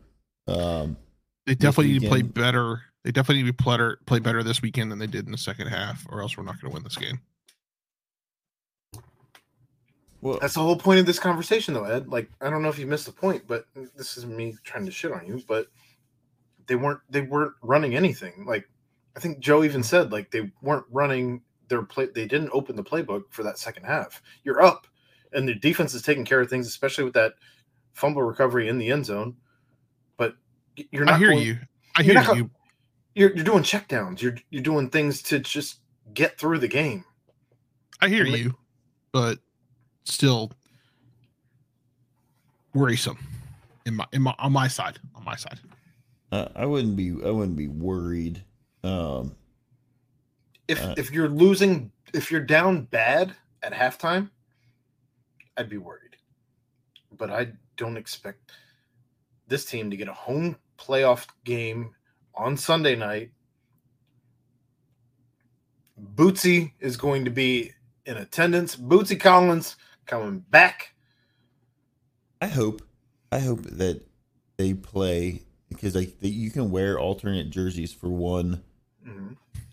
one uh playoff game. I, I saw i saw drew garrison put that tweet out as well what what he, I didn't I don't He I said the same at- thing. You can you can Uh, wear you can wear yeah. alternates Except for, for the- except for the one playoff. You can wear alternates for one playoff. If you don't have another playoff game, who cares? But wear your whites. Wear your wear your alternate whites for this I don't one know if that includes I don't know if that includes the white helmet, but if it does, I say go full full All white helmet, the whole the whole shebang, top to bottom. Go out there They're undefeated right now in the all whites. Let's go. or or crush the white helmet with with uh with a black uniform and, and go out there. I don't know, do something crazy. I think I think even if you wear the orange with the The orange, they have, have they even worn the? I feel like they've worn the orange jerseys like one time this year. I'm well, that's because they've been wearing the the whites. whites. Yeah. I'm saying if you wear the orange helmet with the whites, the way the way they used to, Yeah, I think that'd still be okay. I wouldn't be against that either. At night at night in the in winter at Cincinnati, it doesn't matter if you're wearing blacks or whites, but wear your all whites, go for it. Either way, whatever. It's gonna be uh Just get the dub. yeah, I, I, Be a uh, slobber uh, knocker. You Wow. just said you were worried. Now it's a slobber knocker. I'm very confused as to where the game's gonna be a stand. slobber Where- knocker. where where are you at, Ed? A slobber knocker doesn't mean that we're gonna somebody's gonna get blown out. A slobber knocker means it's gonna be like a it's gonna be a a, a bullfight. All right, that's what I call a Donnybrook, not a not a slobber knocker. You guys still haven't told me what the hell a Donnybrook is, so I can't. One day Every you'll time, every time you say Donnybrook, I'm like, uh, what is that? You guys, oh, we'll talk about it after the show. You ne- never talk about it after the you show. gotta so. you gotta Google the word Donnybrook. I don't even know. Slobberknocker is a Jim Ross WWE thing Yeah. about I one of their like great fights, like of all time. That's what he used to call slobberknockers. Like the old you had The Rock and slobber Stone knocker. Cold. Yeah. So I You get where know- I'm going to defend Ed here, where Ed's Thank coming you. from. Although the hell in the cell got was some- a slobberknocker. we got some WWE things to talk about, Ed, tonight because things are getting uh, pretty wild in WWE world. I saw Apparently- some stuff today. Apparently, we need to add Chad on to this uh, document so he can start throwing. I added, zinc. I added it. I added it. Uh, Well, I mean, I think wait it'll a be minute. wresling talk, and they're always wrestling talk in this show. Ah, not Ed's- tonight. Not Ed's tonight. been M- Ed's been MIA. Hey, Not Ed. tonight. Peter Ed. Pan's got kids. look at the look at look at our uh, prediction 2.0 sheet because we don't we we we don't get the the the Bengals Bills. Well, what did we call for the that's- Ravens? That's not fair. I thought there was going to be a lot. We all thought there was. I think we're all we're all square.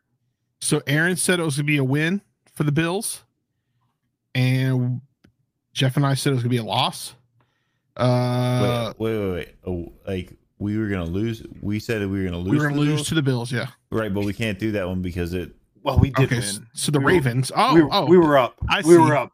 I see what you're saying. So, so for the Ravens were up. game, I got the dub. so for the Ravens Can't game, get the dub. It's Uh, canceled. Aaron called it a loss. Eric did call it a loss, and uh, we called it a win. Fair. Yeah. Uh, so there was a uh, apparently there was a bet placed tonight uh, with Caesar Sports. Eight hundred and eighty thousand dollars on Baltimore at plus six and a half. Who did that? The the furniture guy in, in Texas? The line moved to plus seven across the board after that. Oh man, you would think it would move the other way. Really not good, right? That's not good when the line moves the the other No, not direction. if- Not after a bet like that. My goodness. Oh man, no good. What, what didn't Um, you know, sir? Well, I think I don't think Lamar Jackson's gonna play. Doesn't sound like it. I mean, I, I would imagine that's why they sat Huntley, Yeah, because otherwise you get a coin flip. Why else would you sit Huntley, who, by the way, is a Pro Bowl alternate? Dude, what are we doing here? The Pro Pro Bowl's Bowl's a such a joke. joke. Uh, Joe Burrow, second team All Pro. That's a big deal. Uh, first team All Pros, uh, Patrick Mahomes, because of course we love shovel passes. Ah. Shovel passes shouldn't even count as a pass; should count as a handoff or a fumble. Fumble. It's always a fumble. It doesn't matter. Forward, backwards, sideways. That is always a fumble. Shovel passes should, should always be a fumble. I fucking hate them. um, anything else on the Bengals though that you guys got? Uh, I mean, I just like Hayden Hurst Le- playing on fire. Oh, dude, that, that guy, like, yeah, and he If, loves if, if they against if, the if they do nothing else in this offseason, bring him back. Oh, yeah, that's our dude. Um, I mean, he and he loves. we got to figure out how to get him on the show Oh, because absolutely. we're, we're. I don't know that anybody is bigger Hayden Hurst guys than us at this Well, point. oh, we got to we got to do something. Yeah. Think about Yeah. that. There had I, I there Good has take, uh We got to do something. Yeah. That's. I John- mean, that's John- that's as John solid as it White asked- if if we've had a full readout on It's a Captain's plan. injury timetable. I don't think so. I don't think there's been anything official released, but there was some uh some chatter that it sounds like he's probably done for the year. Um, but we'll be back by next year. That it's like a if I had to guess, because I keep saying ankle um and not knee, and he did look like he's putting an awful lot of pressure on his knee, scooting around. Um, so it, it likely a high ankle sprain if I'm being maybe maybe three weeks. Eh, I don't know. It can be goofy. If it's a high ankle sprain, it can still be kind of. It's four to six. Uh, But his leg did look like it bent an Four awfully six doesn't gross But direction. maybe maybe you could shoot something into that into that ankle. Maybe. Yeah, I don't maybe. know. I I don't don't know. know. Maybe. Maybe. Maybe Alex Cappa comes back and we make it to Why are we Bowl. doing I this? don't know. For fun. Yeah. This is the part of the show where we go off the rails, Ed. I don't know if you've been. Welcome to Pardon the Punctuation. I'm I'm just reading Oh. up on some big WWE news right now. Uh, okay, well, are we? Oh, it's going to be. What is happening right now is going to be a worldwide story, Yeah, for sure. like a massive worldwide story. Especially if it's true. Is no, it's the- true. Is this the, the what was mentioned at the very beginning of this show? Uh, it's uh, a, lot, a lot deeper than that. A lot With- deeper than that. Stephanie resigning as co-CEO. It's in the Yes, notes, dude. and- Just It's And in the notes. And, and Vince selling WWE to the Saudis. We'll get there, apparently. Um, anything else? That's a tease. That's a tease. anything else here on uh on the bank? Well, I mean, Bengals have the Ravens next week, Sunday night. It's going to be a crazy atmosphere. Bengals fans are hungry for this one. So, who day? Lightning round. We Do I get can to we- go first? well, I mean, I feel like these sound effects are okay for the lightning round, right? the the but the lightning round one. We could do it if you want. Night, Colin. Thanks for sticking around. It's gone off the rails and All right, let's go. Going. Who's got Deion? All right, so first thing up, uh Deion Sanders. Deion Sanders was on the Pat McAfee show today, and uh, he was talking about his time with the Cincinnati Reds, how much he loved loved being in Cincinnati. Said he found himself a nice little property with a lake where he was going to do his fishing. Um, All things we talked about in the beginning when I said I was all in on Deion, that Deion had immense love for Cincinnati, but but Chad, Cincinnati did, was did- too late to the program. To the did you know? Did you know that he called the Bengals and Yeah. wanted to I did be not a, know that. to be a he Bengal? called the Bengals. He wanted to be a Bengal, and he even said at that time the Bengals sucked, but Yeah. he still wanted to be a Bengal. He wanted to do the double sport thing here in Cincinnati, lay down some roots here in Cincinnati, and the Bengals never called him back. Yep. That one hurts. Pain. Well, I, I guess that was the, uh, apparently I read somewhere, or maybe it was in one of the comments that he wanted. He and Sam Adams were trying to do that, and come. It wasn't. No, I'm sorry, not Sam Adams. It was uh, Warren Sapp. Uh, that was when Warren Sapp was being rumored to come Well, here. he talked about wanting to come to the Bengals, and they wouldn't War, do it. Warren Sapp also, yeah, Warren Sapp wanted. to No, come Warren here. Sapp was very open about like I wanted to play Yes. for the Bengals. Yes, The Bengals didn't want anything to do with it. which is crazy. And you could have had Warren Sapp and Deion. That changes everything. Well, yeah. Yeah, Tiger upset about it agrees. too. Tiger agrees. Bear. That's bear. Well, Thank you. Animals Bar names. in that bar. Uh, yeah, that one. That one hurts. Jeff, anything? oh, sorry, Jeff. Go ahead. I mean, it was just would have been cool. I Shocking. It would, it would have been cool to see. I mean, that that's probably something that's never ever been like discussed said- in public. he said He like, It's said on the show it was never discussed. discussed. Yeah, like so. I mean, it would have been cool to see prime time and the black and orange. man, I that mean, would like, be awesome. think- we could we could own a Deion Sanders Bengals jersey right now. I mean, yeah, it, it would have been cool. Try Um, not to think about what might have been. Because that was then. The Bengals took a different road. We can't Wow. look back again. All right, There's was- no use giving in. That was pretty good. There's Um, no yeah. way to Way- way to go, know Ed. what All right. might have been. hit hit hit that hit that buzzer. Oh, buzzer. Well, I guess we're doing we're doing I guess Popeyes Chad's next. Yeah. Yeah, I guess Chad's next. Go ahead. I, I only have a minute. My wife and my aunt are going to be home here. Oh, in okay. just a second. So, Your wife?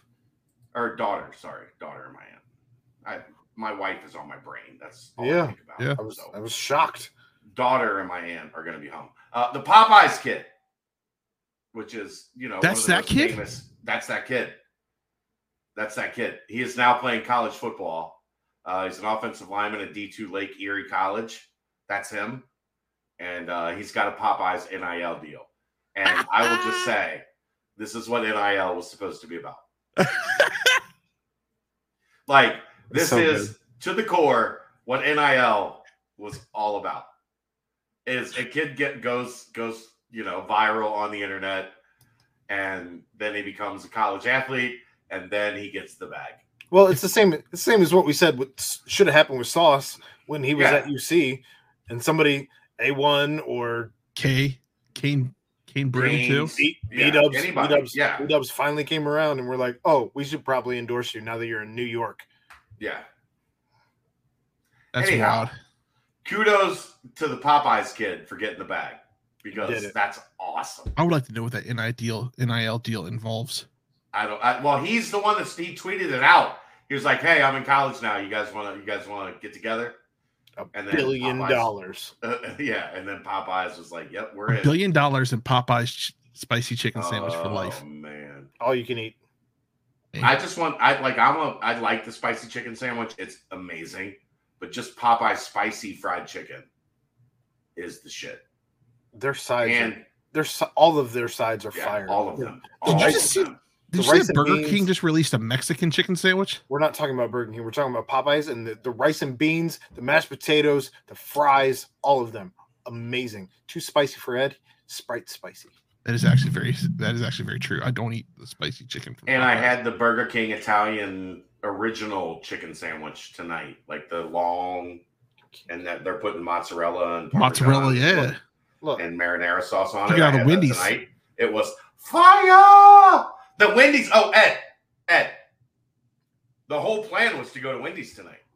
So I'm driving home from the hospital, and I'm at the Wendy's on Dixie Highway in Erlanger, and it's gutted. There's boards on the windows. There are men inside, and the entire building is gutted and no longer a fucking Wendy's. Why? No longer a Wendy's. They don't, they don't make an announcement or anything. Not nothing. I was there like two weeks ago. I, I call like Channel Five, have them investigate. I we need the I team in on this. Do we know anybody? I I was talking to my family, pulling up, like giving an update on Kelly to everybody, because that's what I do on the drive home. Yeah. I give everybody updates on Kelly. And I pulled into the thing to go to the Wendy's, and I was like, I don't think this place is open. And then I pulled up, and there were men inside working, and the building was gutted. It was empty. There was nothing in it. I, I I don't know what I would do in that situation, especially if I was looking forward to that that that fried cheese on top of that chicken sandwich. So I went to Burger King and got the original Italian chicken sandwich. That's what I did. But but they have a Mexican chicken sandwich now, and I don't know understand how that how that And works. I didn't. I wasn't brave enough to try that. they say it has like ghost pepper stuff on it. Yeah, I just wasn't. That was. I want the Italian. I don't want the. I don't want All the right. Mexican one. We have one more topic I want to get to before Chad leaves. Um, Oh. Jim Huber. I, I got to go outside.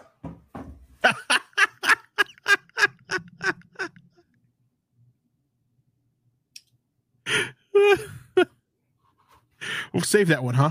I guess we're gonna save that one. So let's go to sports betting in Ohio. Sports betting in Ohio. um, I'm up. I'm up. I'm up as well. I'm I'm up up, only because I've been doing just the free bets because it gives me too much anxiety to do the not like or like not free bets, but like the, Oh, I I the hit every, guaranteed no brainer ones. Yeah, yeah, same here. I, I hit a bunch last night with the over on the game. At even even I only placed my bets in the first quarter because I was doing shows and watching kids and all of that. Um, I hit a bunch of bets last night on several different platforms.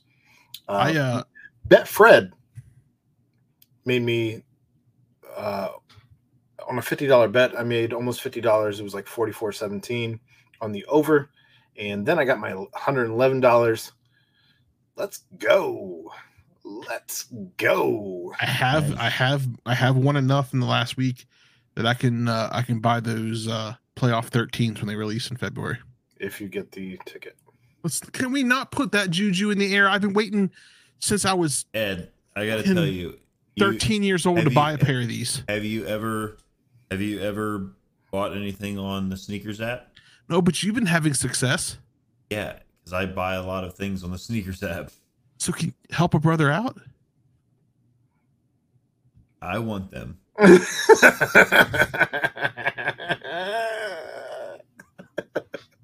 did. Ju- I mean, I did just hit on the the uh, Jordan one you don't you don't really want them that release, bad. Just help a brother out. Like this be my first pair of Jordans. it's been it's been fun i'll say that. Um there are plenty of promos out there if you're not betting that even if you're not good at this um you can make money. Um or, or like just or or just take the $25 bets they give you and place them on no brainers where you're making like seven dollars for a minus four thousand bet and take your $25 like Yeah. there's there's ways to do it um next topic Where, what happened to the buzzer I'm sorry, I, I switched over to putting the sign up. It's got it's gotten late. There we go. um You- th- these are all we'll, we'll skip the jim huber one we'll wait until and see if Yeah. chad comes back at the end go ahead ed these What look do you like got on the WWE here?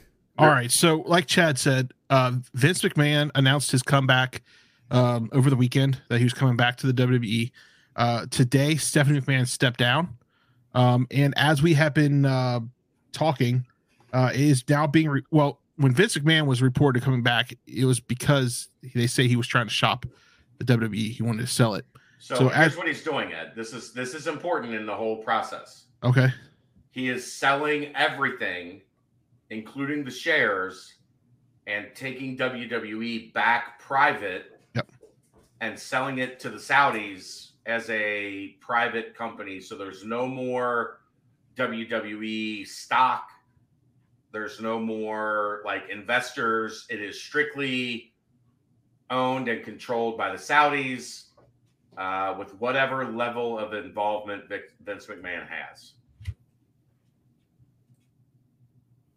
So we don't have a we don't have a a sell price yet, um, but it is going to change the landscape of wrestling big time. Forever.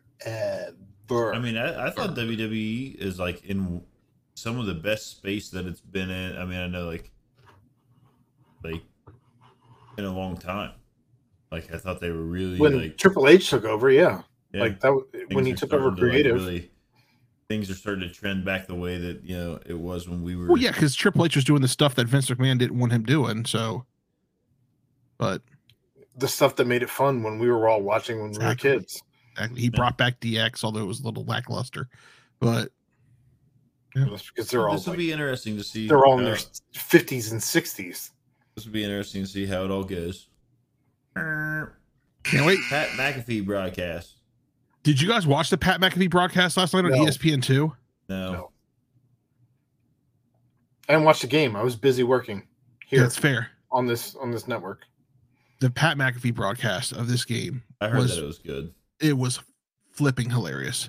He had uh Tebow on, he had uh, a couple other guys on, but like just the correspondence, the the it was hilarious. If you go back on if you go on a uh, TikTok and just search like Pat McAfee college football playoff, you'll find some videos and you will laugh for hours. And and ESPN needs to do this. It needs to be a thing. Pat McAfee does. They have you know they have the um the Manning cast, uh, but we we need we need Pat McAfee cast. I just I, I feel like there was a little blowback on what Pat McAfee was doing because some of the things that he was doing were not suitable for cable TV. Um, Because he said that the team was coming towards him. that nope, that wasn't that wasn't at all how he said it. Um,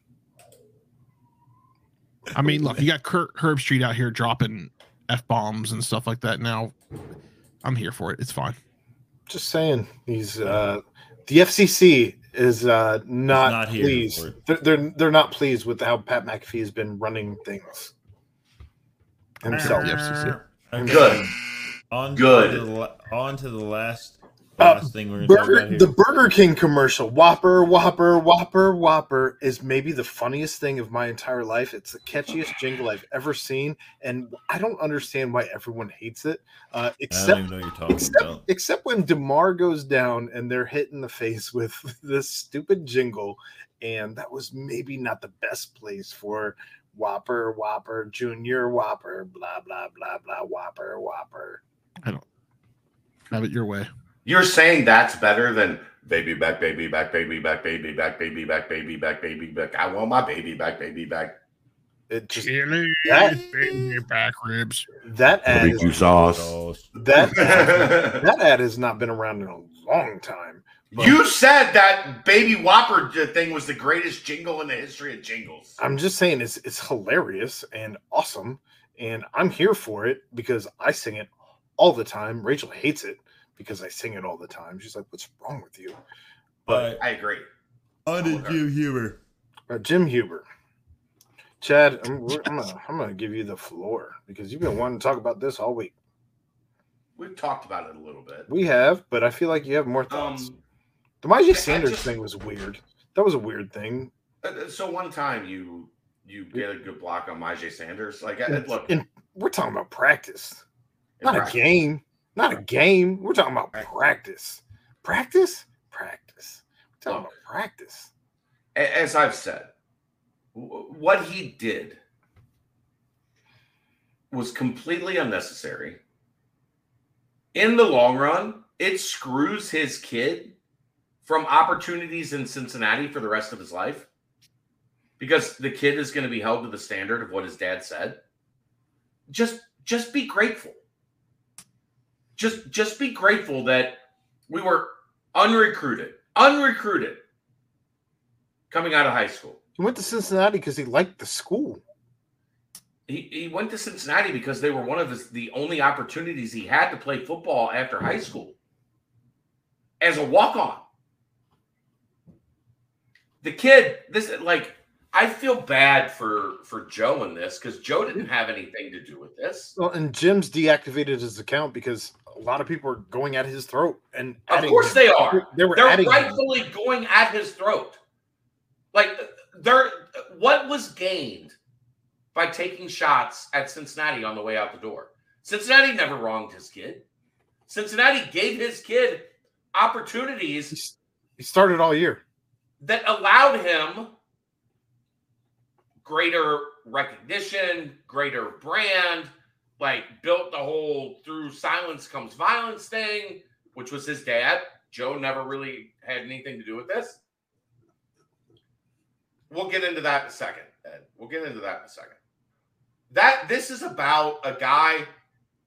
I Aaron and I briefly talked about this at the end of the, the nightcap people in Columbus have no respect for Cincinnati. People in Cincinnati have no respect for Columbus. The two cities hate each other. Essentially, Hell is hell is real. they don't like each other. Neither city respects the other one. Cincinnati's a cesspool. Columbus is a cow town. I'm sending Right. Columbus to Michigan. They're not that close. It's going to take a. They're not trip. that far. They're two hours, two and a half hours from Michigan. That's still pretty far. Just re- redefine the state. I, I'm just saying. I'm re- redrawing the lines. Jeffrey, are you just not interested in any of this? Are we Sep- boring you? Uh, I I seventy should be the line. Jeffrey just woke up about an hour and a half ago. I heard. Dave, Dave, can you take your hat off and just show us the top of your head for the rest of the show? There you go.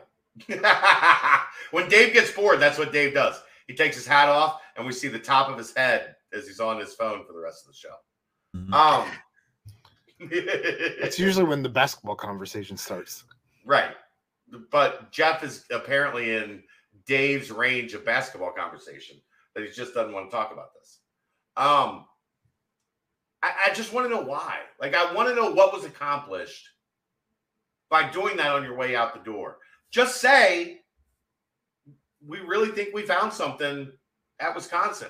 Wisconsin has has typically been one of the top three offensive line driven programs in the history of the sport.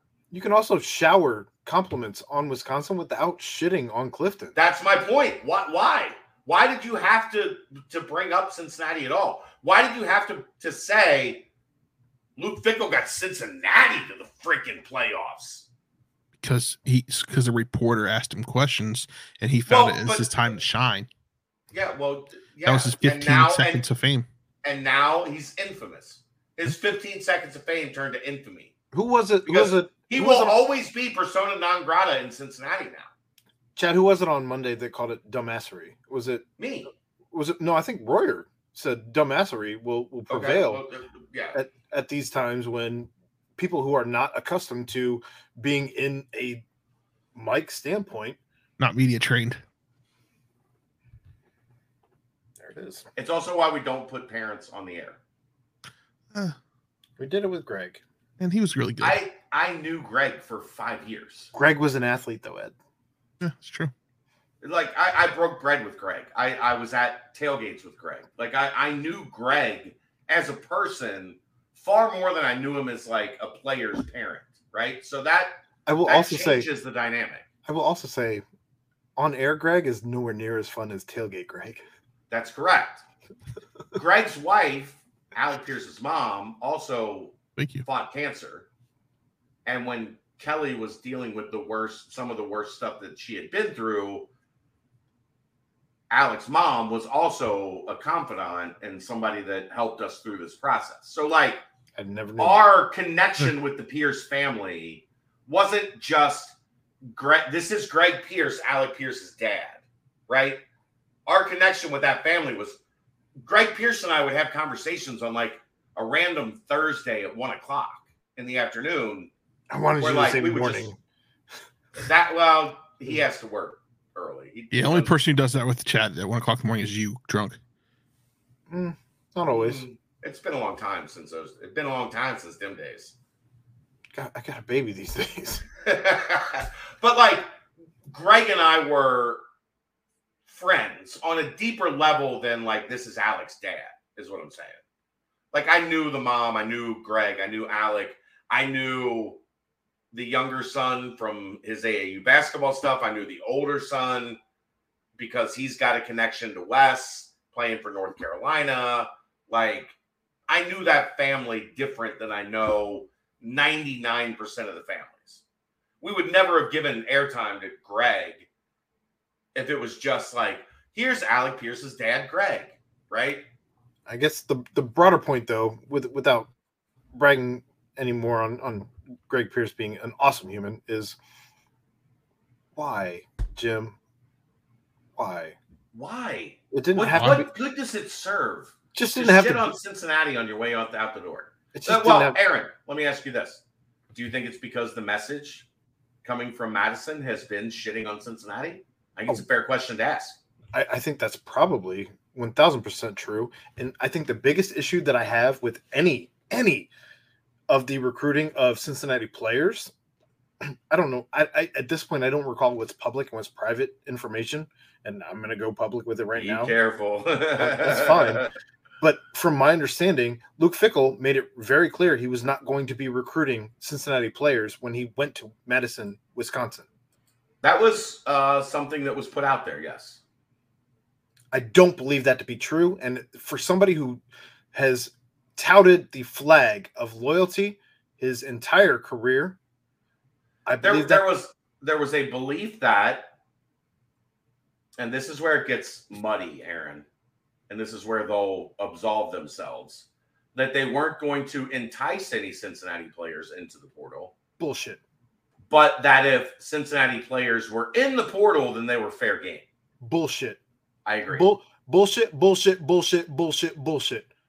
you think quincy burroughs like stuck with cincinnati all the way through you know three weeks after the bowl game and then just randomly decided this might not be for me i don't buy that Will I. Pauling, Yeah. Joe Huber. Yeah. Come on, man. yep i agree I think they saw holes, and I think they went to fill them.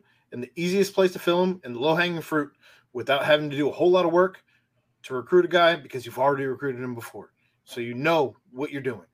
So you've already recruited his parents you've already recruited his coaches already- again, I, I, I just want to say that for a guy who touts himself on loyalty, I don't feel that you've been loyal to your own word for again another instance.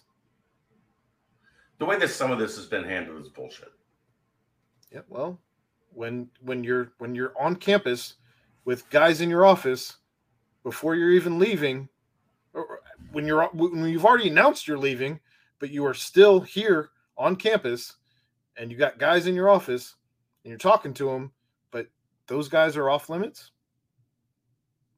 Just seems not the way that loyalty goes. Yeah. Also, University of A lot of Cincinnati is surrounded by a lot of just means you're- hospitals. a lot of times loyal just means you're loyal to yourself. But Yeah, yes well, ed. Like eh, eh, like oh there's a lot of sirens in cincinnati. Yeah no shit. You know why? Because some of the best hospitals in the fucking world are right around the university of cincinnati's campus i'm at one of them every day right now Good One also one, one also this week saved a guy on an NFL football field who died on the field. yeah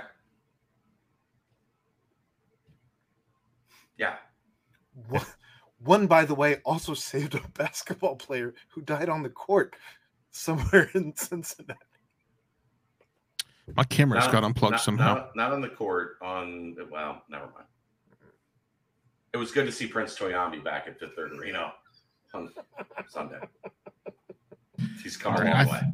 I think I think I think that I think we're gonna end it I there. think, I think we're done here. I think we're done. That was another episode of Part of the Punctuation. Thank you for all of you 17, 15 people who, who were here pretty much the majority of the show. And for the rest of you knuckleheads who were here in and out throughout the show. Don't call them knuckleheads. I'm going to call everybody who joins us knuckleheads because we're fucking knuckleheads.